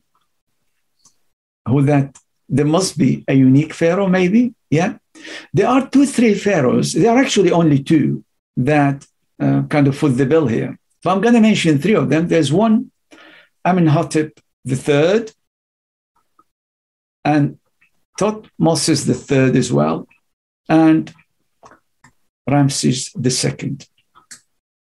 So in the case of um, Amenhotep III, he was actually in power for only 37 years. Uh, by the way, there are three, these three from the whole of the second millennium BCE. So we're, we're covering just the whole um, kind of millennium in which Moses uh, lived, Joseph lived. So not only the period, obviously the small period surrounding Moses, this is the whole second millennium. The um, difficulty with that is that uh, in, in, the, the issue with Amenhotep III is that he he was put in, um, in power when he was, I think, six to 12 uh, years old. So he was uh, very small. So he likely he had a regent uh, to um, effectively uh, lead um, until he became an adult. But even without that, uh, we're talking at a very small, uh, young um, kind of um, pharaoh. Yet the pharaoh uh, who, who, sorry, who um, reigned only for 37 years. That the Pharaoh that we are looking for is somebody who was already married when Moses uh, was born. So even if we consider 37 as a kind of close figure, which it isn't really, um, it's still it, he, it wouldn't work. So we move to whom to the second. Uh, Thutmosis um, reigned for uh, 54 years, and that sounds like a potential candidate. The problem is that he was only um, two years old um, when he became um, Pharaoh. So um, the real Pharaoh was actually uh, his um, um, uh, stepmother um, and, and aunt uh, Hatshepsut, who actually uh, remained in the real Pharaoh in control for 22 years. Effectively, he was a Pharaoh for only 33 years. Ramesses II reigned ah. longest ever. 67, yeah. 67 years. Mm-hmm. So, what we're saying here is that the Quran suggests that it must have been Ramses II. Mm-hmm. Um, that method, if that was something that the Quran, the Bible has has said about the Pharaoh, you would have found whole books being written about it because every word, every letter, every possibility is discussed, etc. But the Quran obviously is of no interest um, to most Western scholars. So the fact that the Quran talks about uh, one pharaoh uh, hasn't been picked up, uh, looked at its significance, whether it adds. So when we look for evidence on the historicity of the account in the Old Testament, we consider just about anything and everything. And you saw how we look for every piece of circumstantial evidence. That is not considered, even though note how it stands on its own without even any need for reference to biblical text here. Mm. This is just the Quran. All we need to know uh, information about ancient Egypt, and that's how the two match, and that's how we get actually a match for the Pharaoh uh, we are after. Right. But the Quran doesn't identify this Pharaoh only in this way. So, um, this is the second indication in the Quran uh, that allows us to identify uh, the, this particular uh, Pharaoh.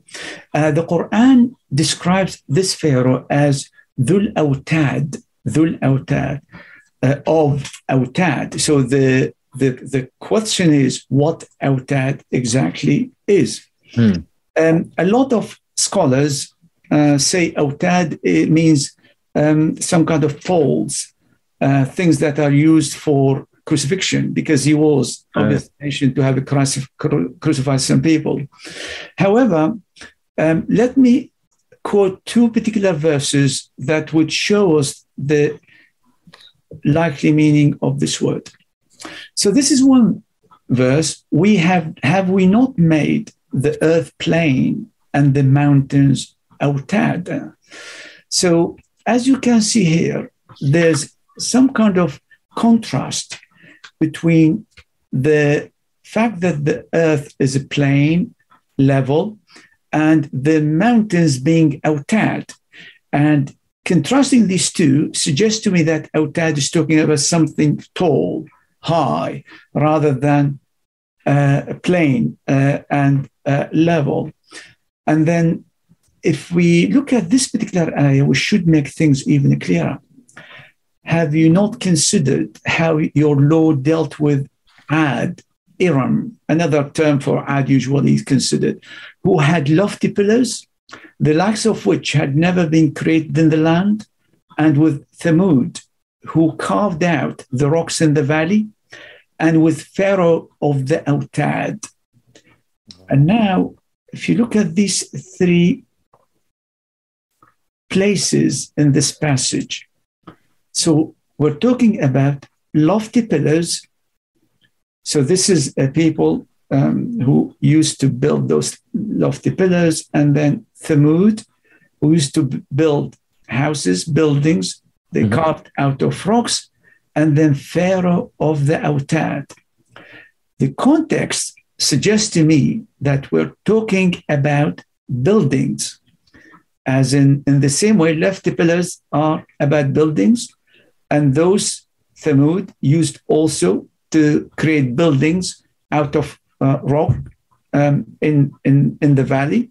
And then Pharaoh is uh, described as Pharaoh of the Autad.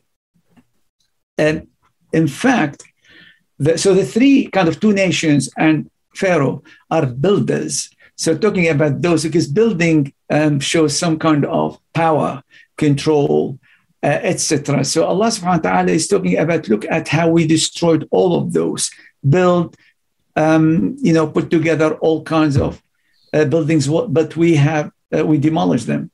And um, it's interesting that one of the uh, uh, inter kind of um, explanations of the word autad attributed to Ibn Abbas, um, the companion, mm. says secure buildings. Interesting. Secure buildings.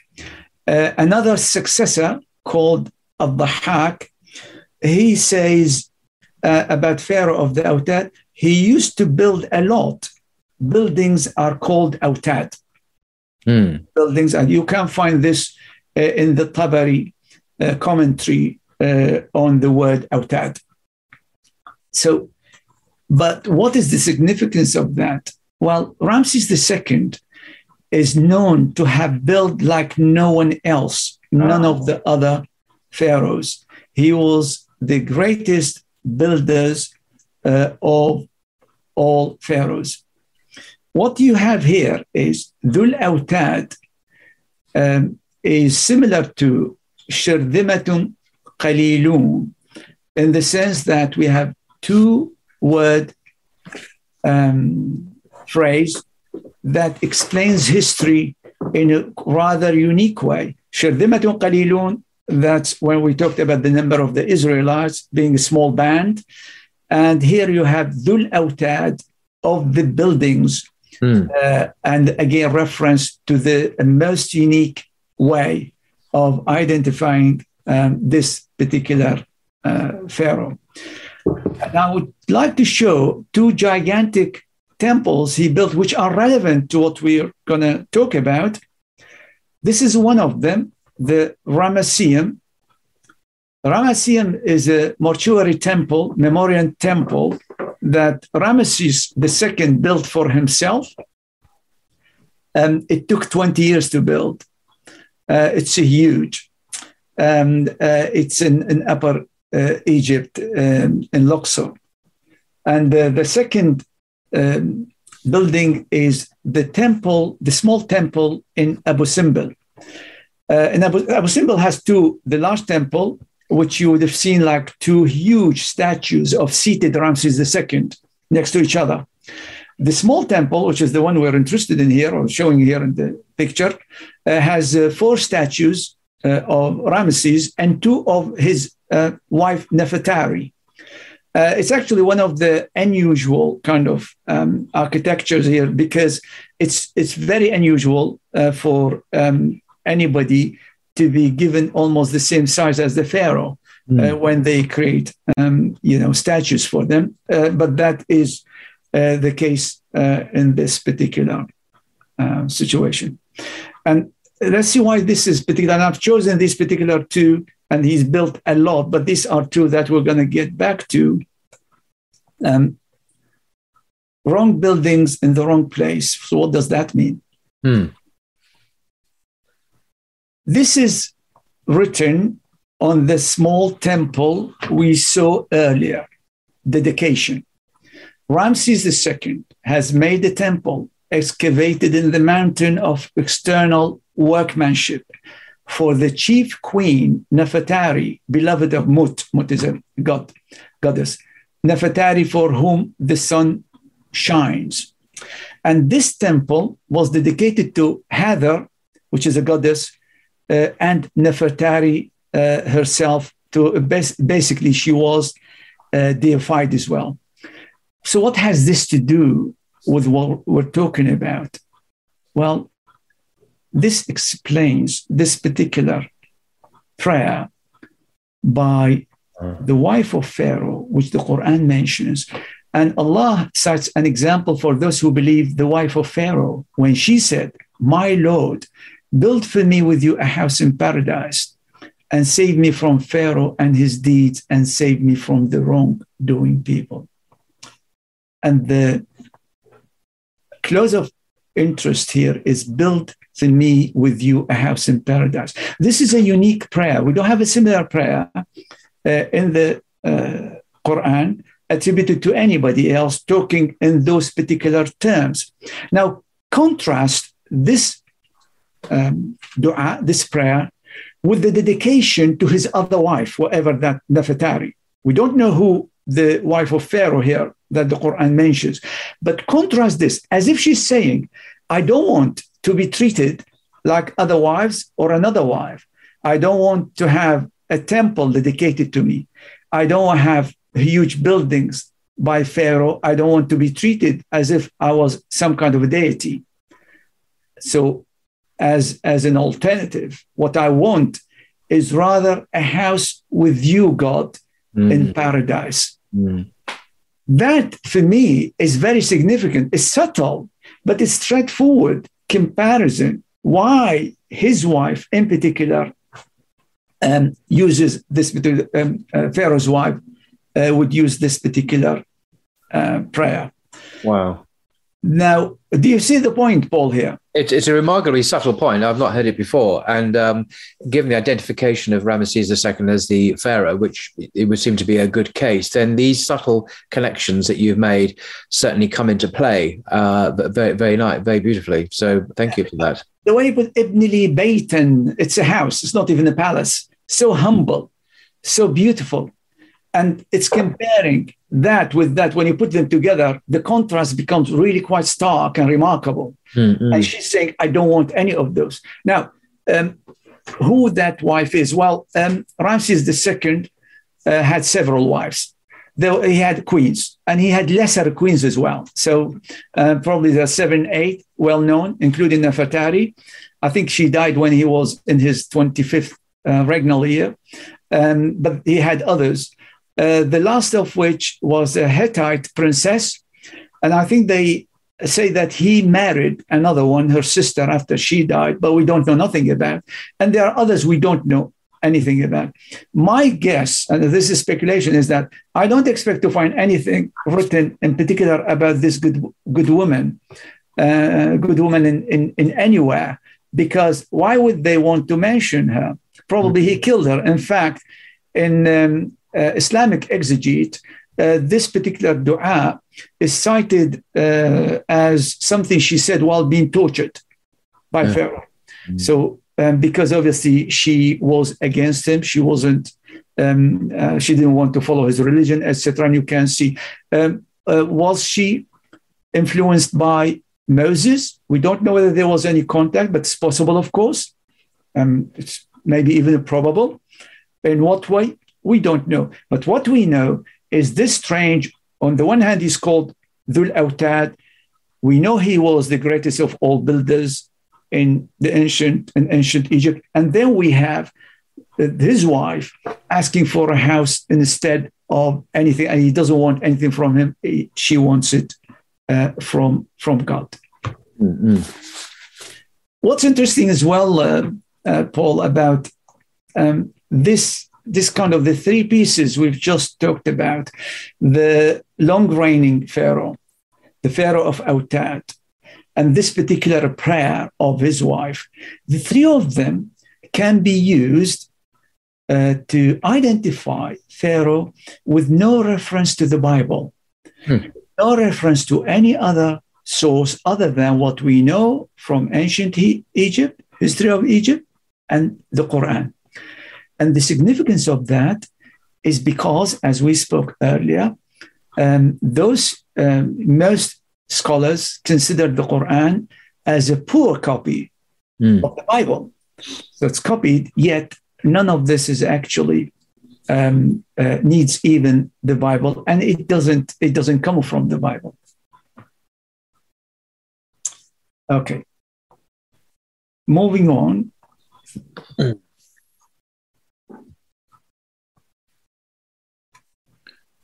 Sign for later generations. And um, I think you know probably what we're talking about.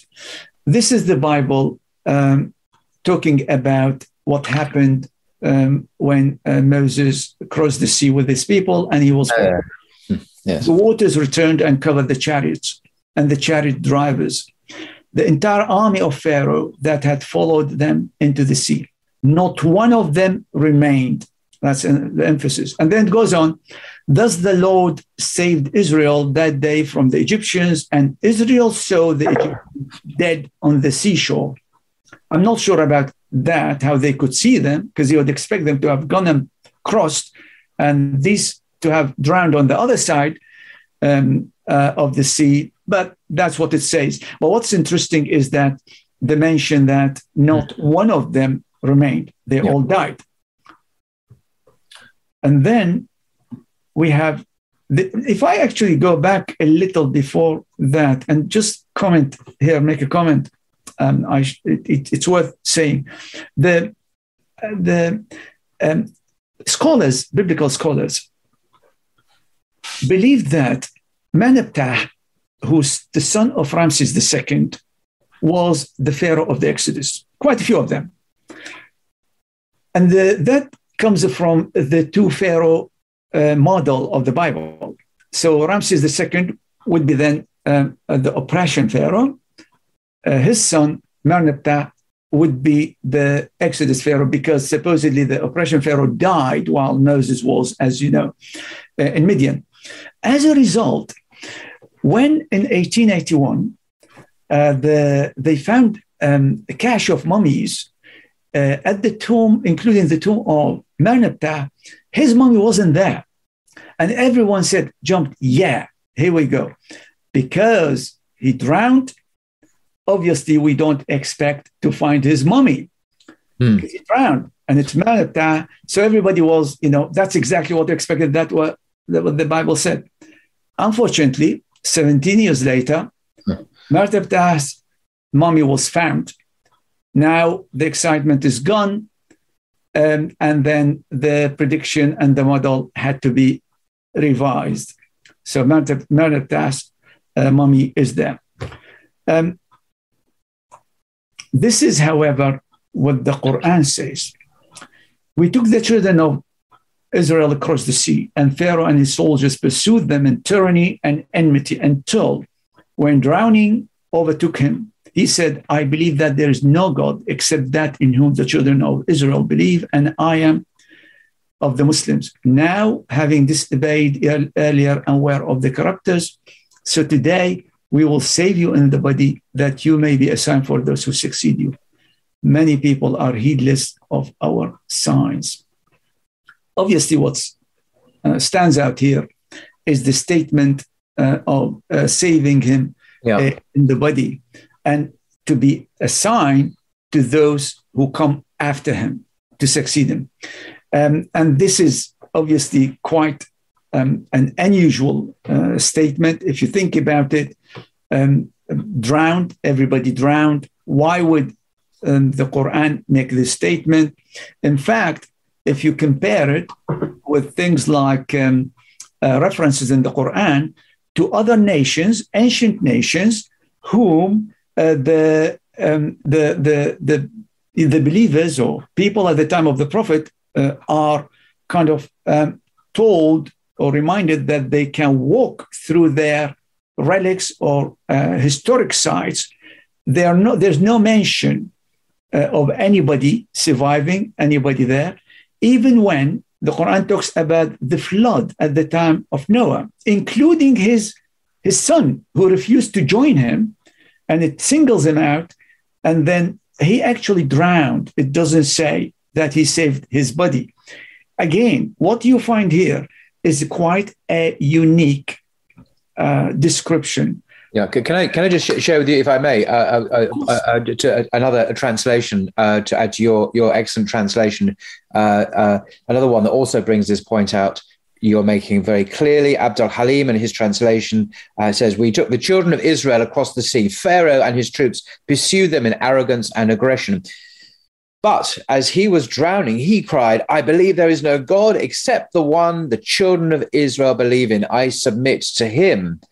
And then God says in response, Now, when you had always been a rebel and a troublemaker? Exclamation mark. Today we shall save only your corpse as a sign to all posterity. Today we shall save only your corpse as a sign to all posterity. So this is a, rem- a very odd thing to say. Uh, in the context of the other passage you mentioned about Noah, of course, uh, but a specific promise to preserve, we shall save your corpse as a sign. So, where is this sign? The whole world saying, well, you've just told us the exactly. sign was discovered amazingly to confirm really very incredibly what the Quran has stated there as a fact that this has been preserved. And behold, we we have the we have the um, the mummy, the corpse. 1881. 1881, no less. Yeah, the Prophet uh, sallallahu alaihi wasallam died 632.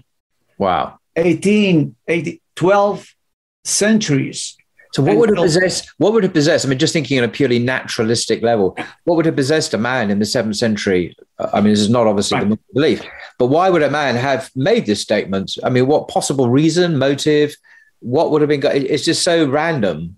Uh, I, I, it, just, it, doesn't kind of make much sense on the level of the of the Muslim narrative. It makes more sense, of course, because it is a sign, and it has actually come out come true in a way that I'm sure the Prophet Muhammad upon peace was not expecting to happen in the 19th century, so many centuries later. You know, it, it's because it's uh, in a definite period in the future, but it's remarkable. It is. Paul, uh, in a previous um, program, we spoke about the non crucifixion verse, and I made the point at the time that the why would the prophet mm. uh, author mm. such a statement that Jesus wasn't crucified, where the Jews said the crucified, the Christians accepted as a crucifixion, everything, and everybody said the crucified. Now, everyone believed it. What possible exactly. advantage would it be to a prophet or, or now, what, a, a self-proclaimed prophet to say that? Yeah, and, and and he had everything to lose and nothing. Everything to, lose to in terms win. of credibility, and unless, of course, it happened to be the truth that God was telling right. him. Now, the one thing, regardless of those who accept the Quran or don't accept the accepted. There's some, by the way, obviously, who say, oh no, the Quran is ambiguous about that. But even that is a problem. Why would he be ambiguous? He's trying to create problems for himself. So yeah. ambiguity and the fact they say, oh, it actually does mean that he was a crucified. But then even if you say that, any Arab, if you give it to any Arab, it, it means he, he was not a crucified. So he had everything to lose. This is a similar situation, but I'll tell you what, this is even more difficult. Think about it. In the case of Jesus, the Quran made that claim. There is no expectations on the, ba- on the back of that claim. But in this particular case with Pharaoh, there is some expectation that yeah. was yet not fulfilled. Because it was a sign. It wasn't just, oh, we'll, we'll uh-huh. preserve his body somewhere and no one's going to see it, but we're going to preserve it anyway. No, it will be preserved as a sign. And a sign is by definition meant to be witnessed, like the signs of creation. They point to something. They point to God saving Pharaoh bodily for posterity. So this is a falsifiable claim in the Quran uh, actually. Um, if, yeah. if it was never found or never seen, then that would be evidence against the Quran, arguably. And, and that exactly, I mean, just think of the Prophet ﷺ at the time. So the Jews would have gone to him and said, Well, you say that. There's no evidence of that. There's no mention of that. He would have had absolutely no way of yeah. proving the veracity of the statement of the Quran. Where that takes us back is to the fact that the prophet was a, a receiver. He wasn't an author. He had no way of interfering with the text. قل ما أبدله in the mean ما أبدله من تلقاء نفسي I was not I were not to change it out of my own will when he was challenged about changing the Quran to meet whatever expectations of the people at the time. So what you have a situation here where the Prophet has been given this that says it will be generation for, for the people later, um, um, kind of a sign. There's no evidence of it at the time. He has no way of explaining no. that, that statement. Yet, yet, if there was anything about, if you talk about the preservation of the Quran, well, the people who compiled the Quran people say afterwards, whatever. Well, they would have known that evidence did not exist. Did they try to remove it? No, they didn't. They kept it in. Even though the Prophet ﷺ couldn't give any evidence on it, they were even more or less so, but it was left in the Quran. And the other point to mention here is it, I don't think it's, it's a coincidence that Moses defeated the greatest Pharaoh of all. There's some symbolic meaning there, some reference. If it was Ramses II, as we're saying, and as most who believe actually in the Exodus, the story of the Exodus say, then effectively Allah subhanahu wa ta'ala chose Moses to defeat the greatest of all pharaohs. It's mm. a symbolic message. He right. defeated the whole of Egypt, all tyrants, all of those dictators, all of those who, who kind of claimed, including, of course, divinity, because um, in the case of um, uh, Pharaoh, that's what he claimed, Ramses II. And also remember when we saw earlier the, uh, um, the, the mortuary temple that he wanted to be remembered for. Well, that was completely undermined as well, wasn't he? That's not how he's remembered at the moment. But definitely for an increasing percentage of the population of this earth, he's remembered differently mm-hmm. on the terms of the Quran, not on, on, on his own terms. That's mm-hmm. how we remember him. That's what his mummy tells us. Is it reminds us of the Quran. Okay.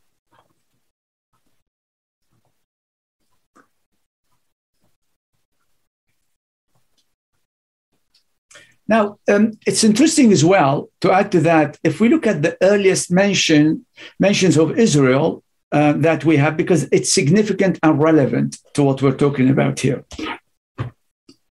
There's something called uh, Merneptah Israel Stela. Uh, as we said, is the son um, of uh, Ramses II and the pharaoh who took over after him. Uh, this stela uh, was found at the end of the 19th century. It talks about uh, victories, military victories by Merneptah against the Libyans, but it also talks about adventures and supposed victories he had in Canaan. And that's where the message, uh, the passage of interest, um, not to a lot of people, is because there it concludes this stela it's, I think, 28 lines or so. It concludes with this Israel is laid waste, his seed is not. Um, this was written sometime around the fifth regnal year of Merneptah. Now, this is what's really significant. We've just seen that what, what it says. We have the first mention of Israel being somewhere outside Egypt five years or that's the date is usually given after the death of Ramses II. Mm. First mention of Israel outside Egypt by his follower, his, his successor. His successor is making clearly uh, an exaggerated claim, but the claim itself is very significant. Why would Merneptah claim specifically that Israel is no more? Because his, his father is no more. Israel is the reason why his father was dead, as if he's inflicting revenge here against Israel uh, by making this obviously clearly uh, a false statement, because obviously Israel uh, were not done there. And uh, this also occurs in text that um, uh, refers to cities um, also he supposedly attacked. What's interesting is that the others are cities, fortified cities, etc. Israel is the only um, kind of subject of his victory that are referred to as a people, not a city, because they were not at the time in any kind of fortified city. They haven't settled. But regardless of the accuracy of this statement, it's the significance of making this statement that is uh, quite remarkable here. The fact that uh, he should uh, make that claim uh, about Israel and mention them this quickly after uh, the death of his father. It's even more remarkable if he made it up. Why he make it up? I mean, Israel wasn't like uh, the Hittites. It wasn't a huge empire. Mm. It wasn't. It wasn't going to achieve anything by just talking about them this way he had some um, kind of he had some problem with these specific people. Yeah. Now, um, the second mention here. This is the earliest mention of the kingdom of Israel. It comes of um, the stela of uh, Mesha.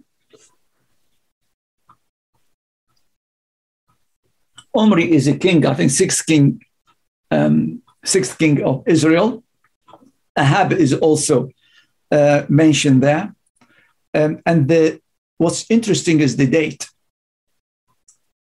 There's about uh, three centuries and a half between the earliest mentioned in Israel and the second earliest mention of Israel. And the same applies when we look um, at uh, the earliest mention uh, of Israelite. And this is Ahab, the Israelites, in uh, Shalmaneser, the third inscription, the Assyrian uh, king. And Israelite here Ahab is the king, seventh king uh, of Israel. So, what, what, what is, apart from the significance of the Merneptah stela and the mention of Israel, it really is quite remarkable that we have a gap in our records of 350 years in which we don't know have we don't have any mention of Israel. Yet we know where they were there, they developed a kingdom, etc. All of that. So by the time the second earliest mention occur, they're already a kingdom. In fact, they had already few kings. That takes us back to the point we mentioned earlier about the, the fact that um, absence of evidence is no evidence of absence, in particular when we're talking ancient history. And that is a living example of what we spoke about. Mm-hmm. Again, this is the date as you can see. All right. Now, Haman. Ah, yes. So, who's Haman? Um, in the Quran, there's um, a, a, person, a commander, second in command to Pharaoh called Haman. Uh, he was involved in the um, um, in the confrontation uh, against Moses.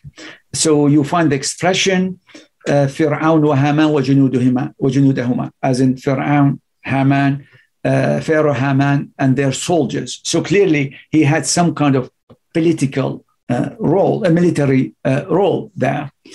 Um, and then there's also mention at some point that um, when uh, Moses made the claims about his God, uh, that um, the Quran says that uh, Pharaoh told Haman to build for him a tower so he could try and verify what Moses is saying about his God. Now, clearly, this person, Haman, uh, must have some kind of religious um, kind of office as well, potentially combining these two of some form, which is why uh, he was consulted uh, about building a tower. So he would build uh, also. Uh, he would also he was also involved in the military uh, leadership uh, in Egypt. Uh, that does not exist. That person does not exist in. Um, I, I, should add that Haman seems to be a title, like um, Pharaoh, not a name of a person. That's how treated in the text. Um, the story of uh, the, the Bible does not have a Haman in the Exodus, but there's the book of Esther, which has a Haman, and that um, has obviously attracted a lot of attention because the Bible has it in Esther, whereas the Quran uh, has uh, Haman. Uh, the Quran, the Quran has it obviously in the story of Moses and uh, Bible in Esther. It's interesting. Just as an aside, uh, a point: the uh, the book of Esther in the Jewish Bible is the only book in the Bible that doesn't never mentions God ever. God is never doesn't God. God, it doesn't mention God, but God, uh, God, he, he's simply absent uh, uh as a directly referred to subject in the in the in the uh, the book of Esther. But the book of Esther itself, we won't go to that book now, is hugely important today for Jews, which I'm not going to go into. It's part of the, the their narrative, or, uh, which is celebrated every year. You can look it up, just Google it. Is not a, dusty old book. This is a book that's very important to contemporary Jews uh, in terms of their um, their religious life. But anyway, it doesn't mention the word God at all. Interesting. Yeah, Paul is the only book of the Hebrew Bible that is not found in the Dead Sea Scrolls. Ah, I didn't know that. That's interesting. Yeah, which is which is which should tell say something because it it always had a problem with um, being considered as part of the canon mm-hmm. uh, of the Jews, and it took a few ye- a few centuries before it became accepted mm-hmm. as a mm. canonical uh, book. So, um, and that's you know for uh, a kind of in some way uh, understandable. The to go back to the content, you refer to the absence of any mention, explicit mention of uh, God. Uh, it's really story about the Jews in uh, Persia under under Persian control. Um, it talks about um, a king, um, uh, Ahasuerus, um, Persian king, who appointed um, a Haman to the office of prime minister. There was a courtier, Jewish courtier, called Mordecai. Mm. For whatever reason, unexplained, Mordecai refused to bow to Haman. Haman got really angry, decided to destroy all of the Jews there. However, as the story develops, we learn that Esther, uh, who was a relative of Mordecai and a wife. A princess. Uh, yeah, she's a, a, a, a, heroine of the story. That's why it's yeah. named after her, Esther. Yeah. Correct. And she was uh, married to Ahasuerus, uh, managed at the end uh, to um, prevail, and Haman uh, was actually uh, impaled on the stake. So that's that's kind of in in, uh, in a nutshell what the story about. Um, the one thing to note about it is that um, the the story. I think if I share my screen, probably be better. The story is has historical problems. Hmm. For instance, um, it talks um, about Persia um, having uh, 127 provinces. In fact, it had only 30 at most. Also, the king himself, Ahasuerus, um, doesn't exist, is not uh, historical. Uh, nobody, um, uh, nobody, could identify uh, such a king. So, what happened is, biblicists, scholars, uh, tried to say that maybe he actually is not, that's not his name. Uh, he's actually uh, the well known Persian king Xerxes. But there is no evidence on that. Uh, this is effectively, uh, we're kind of um, uh, trying to kind of force history on this book. what's interesting, some translations of the Bible do not put actually the original name uh, Ahasuerus. They use Xerxes. And the reader wouldn't know that actually this is an extrapolation, an assumption that is added to the text of the Bible. Um, this includes um, the NIV, New International Version, uh, the New Living Translation, and others. Uh, even uh, the uh, NRSV uh, says um, it, it, it's probably Xerxes, but there is no evidence. The point is, they're trying to, to add some history to it. But even those who say that accept and acknowledge it is completely fictional. The events there, what happens in that um, um, book is fictional. It just has nothing to do, it's not history. It's some kind of novella, some kind of story there. Yet, we are told that the Quranic Haman was copied of the biblical Haman. What we talk about here, Paul, is something. Um, I published a book in 2007 on the historical Jesus, and I introduced a term called contextual displacement. And what I meant by that, we're always told that the Quran has copied something purely from the Bible and put it in the wrong context. My argument is actually the other way around. So it's contextual displacement. So, give you an example. We have an example here where Haman originally was in Egypt. When the book of Esther was written, somehow Haman moved to Esther. Now, think about this in this very simple way. If you give somebody the name Haman and you don't tell them nothing about it and tell them, here's a quiz, is this name likely to be Persian, Jewish, uh, Persian, or Egyptian? They would tell you Egyptian right away because of the ending Haman, Hamun, which is it's, it's very close to the name of the Egyptian god there. Uh, so this is what I called contextual displacement, moving from character concept from uh, one uh, context to another, but it's the exact opposite of what um, usually Western scholars say. Uh, this is supposed to say it's actually the Bible that has things moved around in the wrong way. Let me give you one example uh, on what I mean here. So in Genesis, it says, and I read here, quote, let us make let, let us make humankind in our image according to our likeness. Now compare this with what the quran says. He fashioned you and made your shapes good. It uses the word image surah image in arabic but look at the difference between the two. The concept of the quran relates to the its overall conception of god. Nothing is like him. He's unlike anything else. Even though even though wherever you go, he, he's there. But he's unlike anything. He cannot be reached by our eyes. He's everywhere, but he's unlike anything else. He could not have created anything in his image. In other words, that is the Quranic statement the biblical statement, he is created us in his image. Now, what you see here is what I call the human factor.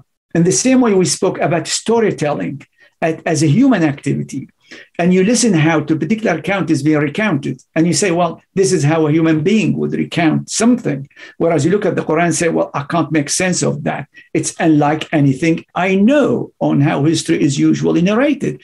Same thing here. So there's one example, but there are other examples, uh, not to get into at the moment. But what I'm saying is that this is an example of um, uh, the reverse of what Western scholars say. The genuine Haman is actually the real historical Haman is the one that was in the story of Moses, not the one that is in a fictional book, and everybody knows is fictional book of Esther. So why Moses, not Haman? So what does that mean? When scholars come to Moses, the name Moses, Moses is the meaning of the name Moses is mentioned actually in the Exodus. They say when the daughter of Pharaoh picked him up from the river in his basket, uh, she called him that a name that meant uh, he was drawn out of water. Um, and the problem is the name, the way it's derived, the etymology of it, um, is is the wrong Hebrew etymology because it requires a passive participle, whereas what is used in the Bible is active participle. So it's wrong, wrong etymology. But there is an even more significant observation. That name is actually Egyptian. It's not Hebrew. Oh. Uh, we have a lot of names in Egypt that uh, end with MSI and C. So Ramesses, uh, Ahmes, uh. So that is the name missing any god as a prefix to that name. So the name of Moses is Egyptian. So what's the significance of this and what's its relevance to what we're talking about? Haman. Well, here you have an example where scholars, everybody, that I'm not aware of any exception, agree that this is a name that actually it's Egyptian, not Hebrew, and they acknowledge that's an Egyptian name that was presented in the Bible in the Bible as Hebrew, and they are happy to disagree with the Bible on that. Why not do the same with Haman? Why not consider the fact that this name does sound like very much an Egyptian name, not a Persian name? But no, everybody is equally confident that Haman is actually from Esther, the book that is not historical, and the author of the Quran somehow confused. That's what the Encyclopedia of Islam says. Somehow, for an inexplicable reason, confused it double standards to say the least. I'm going to end with two uh, slides um, just quickly here. Uh, comparing the dialogue between Moses and, uh, and Pharaoh in the Bible and the Quran. So, Moses and Pharaoh and Aaron went to Pharaoh and told him, Thus says the Lord, the God of Israel, let my people go. Pharaoh said, Who is the Lord that I should listen to him and let Israel go? I don't know the Lord. It goes on. They said, The God of the Hebrews has revealed himself to us. Let us go a three days journey into the wilderness to sacrifice to the Lord our God. In this passage, I've highlighted in black the God of Israel, my people, the God of the Hebrews, Lord our God. That's how God is described uh, by supposedly Moses. He's trying to tell Pharaoh about that God. This is another piece. Say to him, that's this time God is teaching um, Moses what to say. The Lord, the God of the Hebrews, sent me to you to say, Let my people go so that they may worship me in the wilderness. What you have here is an ethnocentric God who has an ethnocentric mission just to take Israel out of uh, Egypt. There's absolutely no interest in the Egyptians, in Pharaoh, nothing. The description of God here is very much how a, a, God, local God, would have been described by the Egyptians, our God, because different people had different gods there. Now, contrast this with the Quran.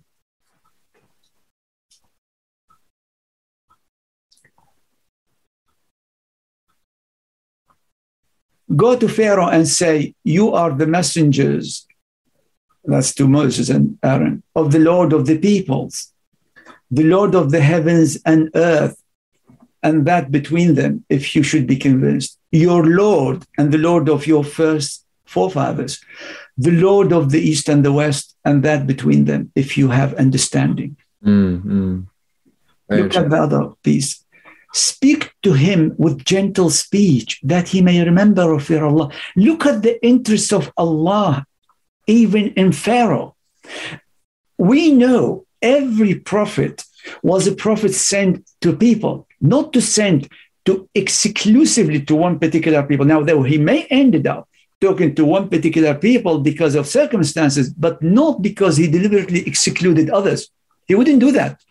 And that is the Rabb al-Alameen, the Lord of all peoples of the Quran. And look at that.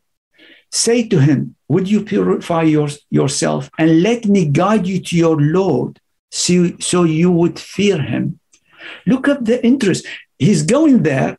The mission isn't only to take the Israelites out of Egypt and that's that. No, he had to give Pharaoh a chance. He had to give him a chance to accept his message like he does to all people. Mm-hmm. And that is a manifestation, true manifestation of the term Rabbul Alameen, the Lord of all peoples, or as some translate, all of the world. Mm-hmm. That is uh, uh, uh, I wanted to add, just end with this, this, kind of simple comparison that is, is at heart theological, but it has a dimensional, historical dimension as well. Because think about it, Paul, which one is more likely to be the historical um, kind of dialogue or words that Moses said to Pharaoh? Which one is more aligned with the concept of God, even in the Bible, even though it has kind of this ethnocentric God, who is still at the same time, by the way, the God of everybody and everyone. Mm-hmm. Now, I'm just, um, that was the last slide. Um, and I would just finish with a couple of words um, here. Now, you know, we have discussed a number of um, kind of views, interpretations, where some people may not necessarily agree with everybody, everything I said. And I'm talking specifically about um, uh, our Jewish and Christian friends. They might look at that and they try to find a way of dismissing some of it at least. The question is not really whether everything we said here is correct or not, because that at the end of the day is ijtihad, a form of personal reasoning. And we are all obviously subject to making mistakes. That's not really the main point. The main point is it's about comparison and rel- relative significance, reliability. So even if somebody would disagree with something here, if they are of Christian or Jewish background, they should actually compare the two and see which one is more likely to be speaking history than the other, even if they think one of none of them is completely historical. Even if they say that there's only still that particular point to consider. And I'm sorry it took this long, Paul. No, no, that, that's great. I, I, like your final theological point. Um, it, it really makes the the point that often the uh, the God portrayed in the Jewish scriptures uh, is does seem very tribal. Uh, a god amongst other gods who does battle and commits genocides and so on. Uh, unfortunately, that's often narrated. But the god of the Quran is very different. He's a god of all peoples, including the Egyptians, including Pharaoh, uh, and and the invitation is to to follow him. So it's a much more universal uh, universal understanding of God, which in today's world as well is much more um, readily understood. I think as we're aware of the global village and that we all inhabit the same planet, and that conception of God is much more naturally understood by the plurality of our nations than one that is just uh, uh, set to one particular group of people. It's it's. I think it. I think it was in the same book I mentioned earlier on the Exodus, quarter of a century ago. We introduced a concept. I don't know. It might have already been around or not. Uh, we call it Israelization of religion. Hmm. It's like it's it take it, it. They took religion and the author of the Bible turned it into something ethnocentric is about Israel, Israel being yeah. at the heart, the people of Israel at the heart of it. Now, this creates a lot of problems for uh, the understanding continuity of the message of God. If God is the God of all people, if God is the same and the non changing God from the beginning to end, which we all accept, Jews, Christians, um, Muslims, of course, then there's actually a, a, problem. In the same way, we have this discontinuity problem when you look at suddenly Jesus appearing and becoming, now we have to deal with another form of divinity, kind of deity here in Christianity. Whereas if you go back, so what happened before Abraham, when we had Noah, when we had Adam, we, what was the religion of these people? What had this to do with Israel? Israel had not been even created. The background to all of this, what also at times people I think I might mention this quickly, Paul. The concept of Israel, the Israelites, being a preferred people of God, it actually does exist in the Quran, but it's highly misunderstood. So in the Quran, Allah subhanahu wa ta'ala does remind the Israelites of how He preferred them hmm. uh, over other people. But really, the point here isn't He preferred them as an ethnic kind of um, group. And the preferring them wasn't did not mean that your blood is actually more blue than the blood of other people. That isn't what he said. What he meant is that I sent you so many prophets like I haven't done with anyone else. I have give you this much because that is a huge favor theologically speaking, from the point of view of Allah, from God, that's a huge favor. And what's interesting, in one um, verse where um, Moses is kind of angry with his people, he was reminding them. I don't know whether I have it somewhere in my notes or not. I don't have it. But basically, uh, he, he told them that, um, arguing with his people, جعل فيكم أنبياء. He made in you prophets. وَجَعَلَكُمْ مُلُوكًا And he made you kings. And I think it goes on, وَآتَاكُمْ مَا لَمْ يُؤْتِ أَحَدًا مِنَ الْعَالَمِينَ And he gave you what he hasn't given to anyone else. Now, not the difference between the first two expressions. Really, really, that's you love the Quran with this kind of precision. جَعَلَ فِيكُمْ أنبياء. He made among you prophets. Not how the prophets are treated as a group that effectively doesn't belong there. They were sent because their main identity is messengers, messengers and prophet, not Israelites. No, that's their main identity. When he follows with the with the kingship, then he says, وَجَعَلَكُمْ مُلُوكًا And he made you kings. They're talking now in the collective as you became kings. So uh, the what the difference, the distinction between these two is quite subtle but significant. Mm. In the same way, because the prophets, messengers, are not the product of their people. Muhammad was not an uh, a product of the Arabic society at the time. He he, was above from outside. He's revolutionary. He was obviously was born there. He lived. He was an Arab in that sense. But as a prophet, as a messenger, he was actually it, it, came from elsewhere, from, from Allah subhanahu wa ta'ala. It had nothing to do with the environment. It's revolutionary. Hmm. That applies not only to the Prophet, it applied to Moses, who had to fight even at times polytheism among the Jews. Sorry, Paul. I think that went a bit. No, that, that, thank you for that. And just to remind um, uh, everyone, the, the the title of the talk originally was "The Miraculous Quran and the Exodus of the Israelites from Egypt." So it's up to us individually to decide if there are these miraculous properties in the Quran. Um, there certainly seem to be some strong arguments for uh, that belief but it's obviously up to us individually to decide if we find them convincing or not. But um, just to thank you very much, Dr. Louay uh, Fatoohi, for your time, your expertise, your incredible research and labors for on this and many other subjects over the years, and many published works, uh, which people can simply Google your name, obviously, and find them sold on Amazon and other platforms as well. Um, so, yep, just thank you again for your time, and um, thank you very much.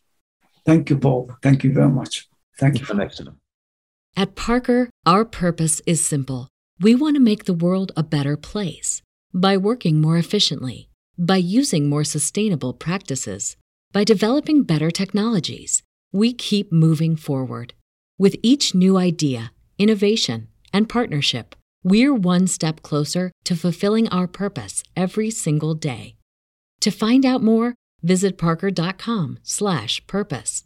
Parker, engineering your success.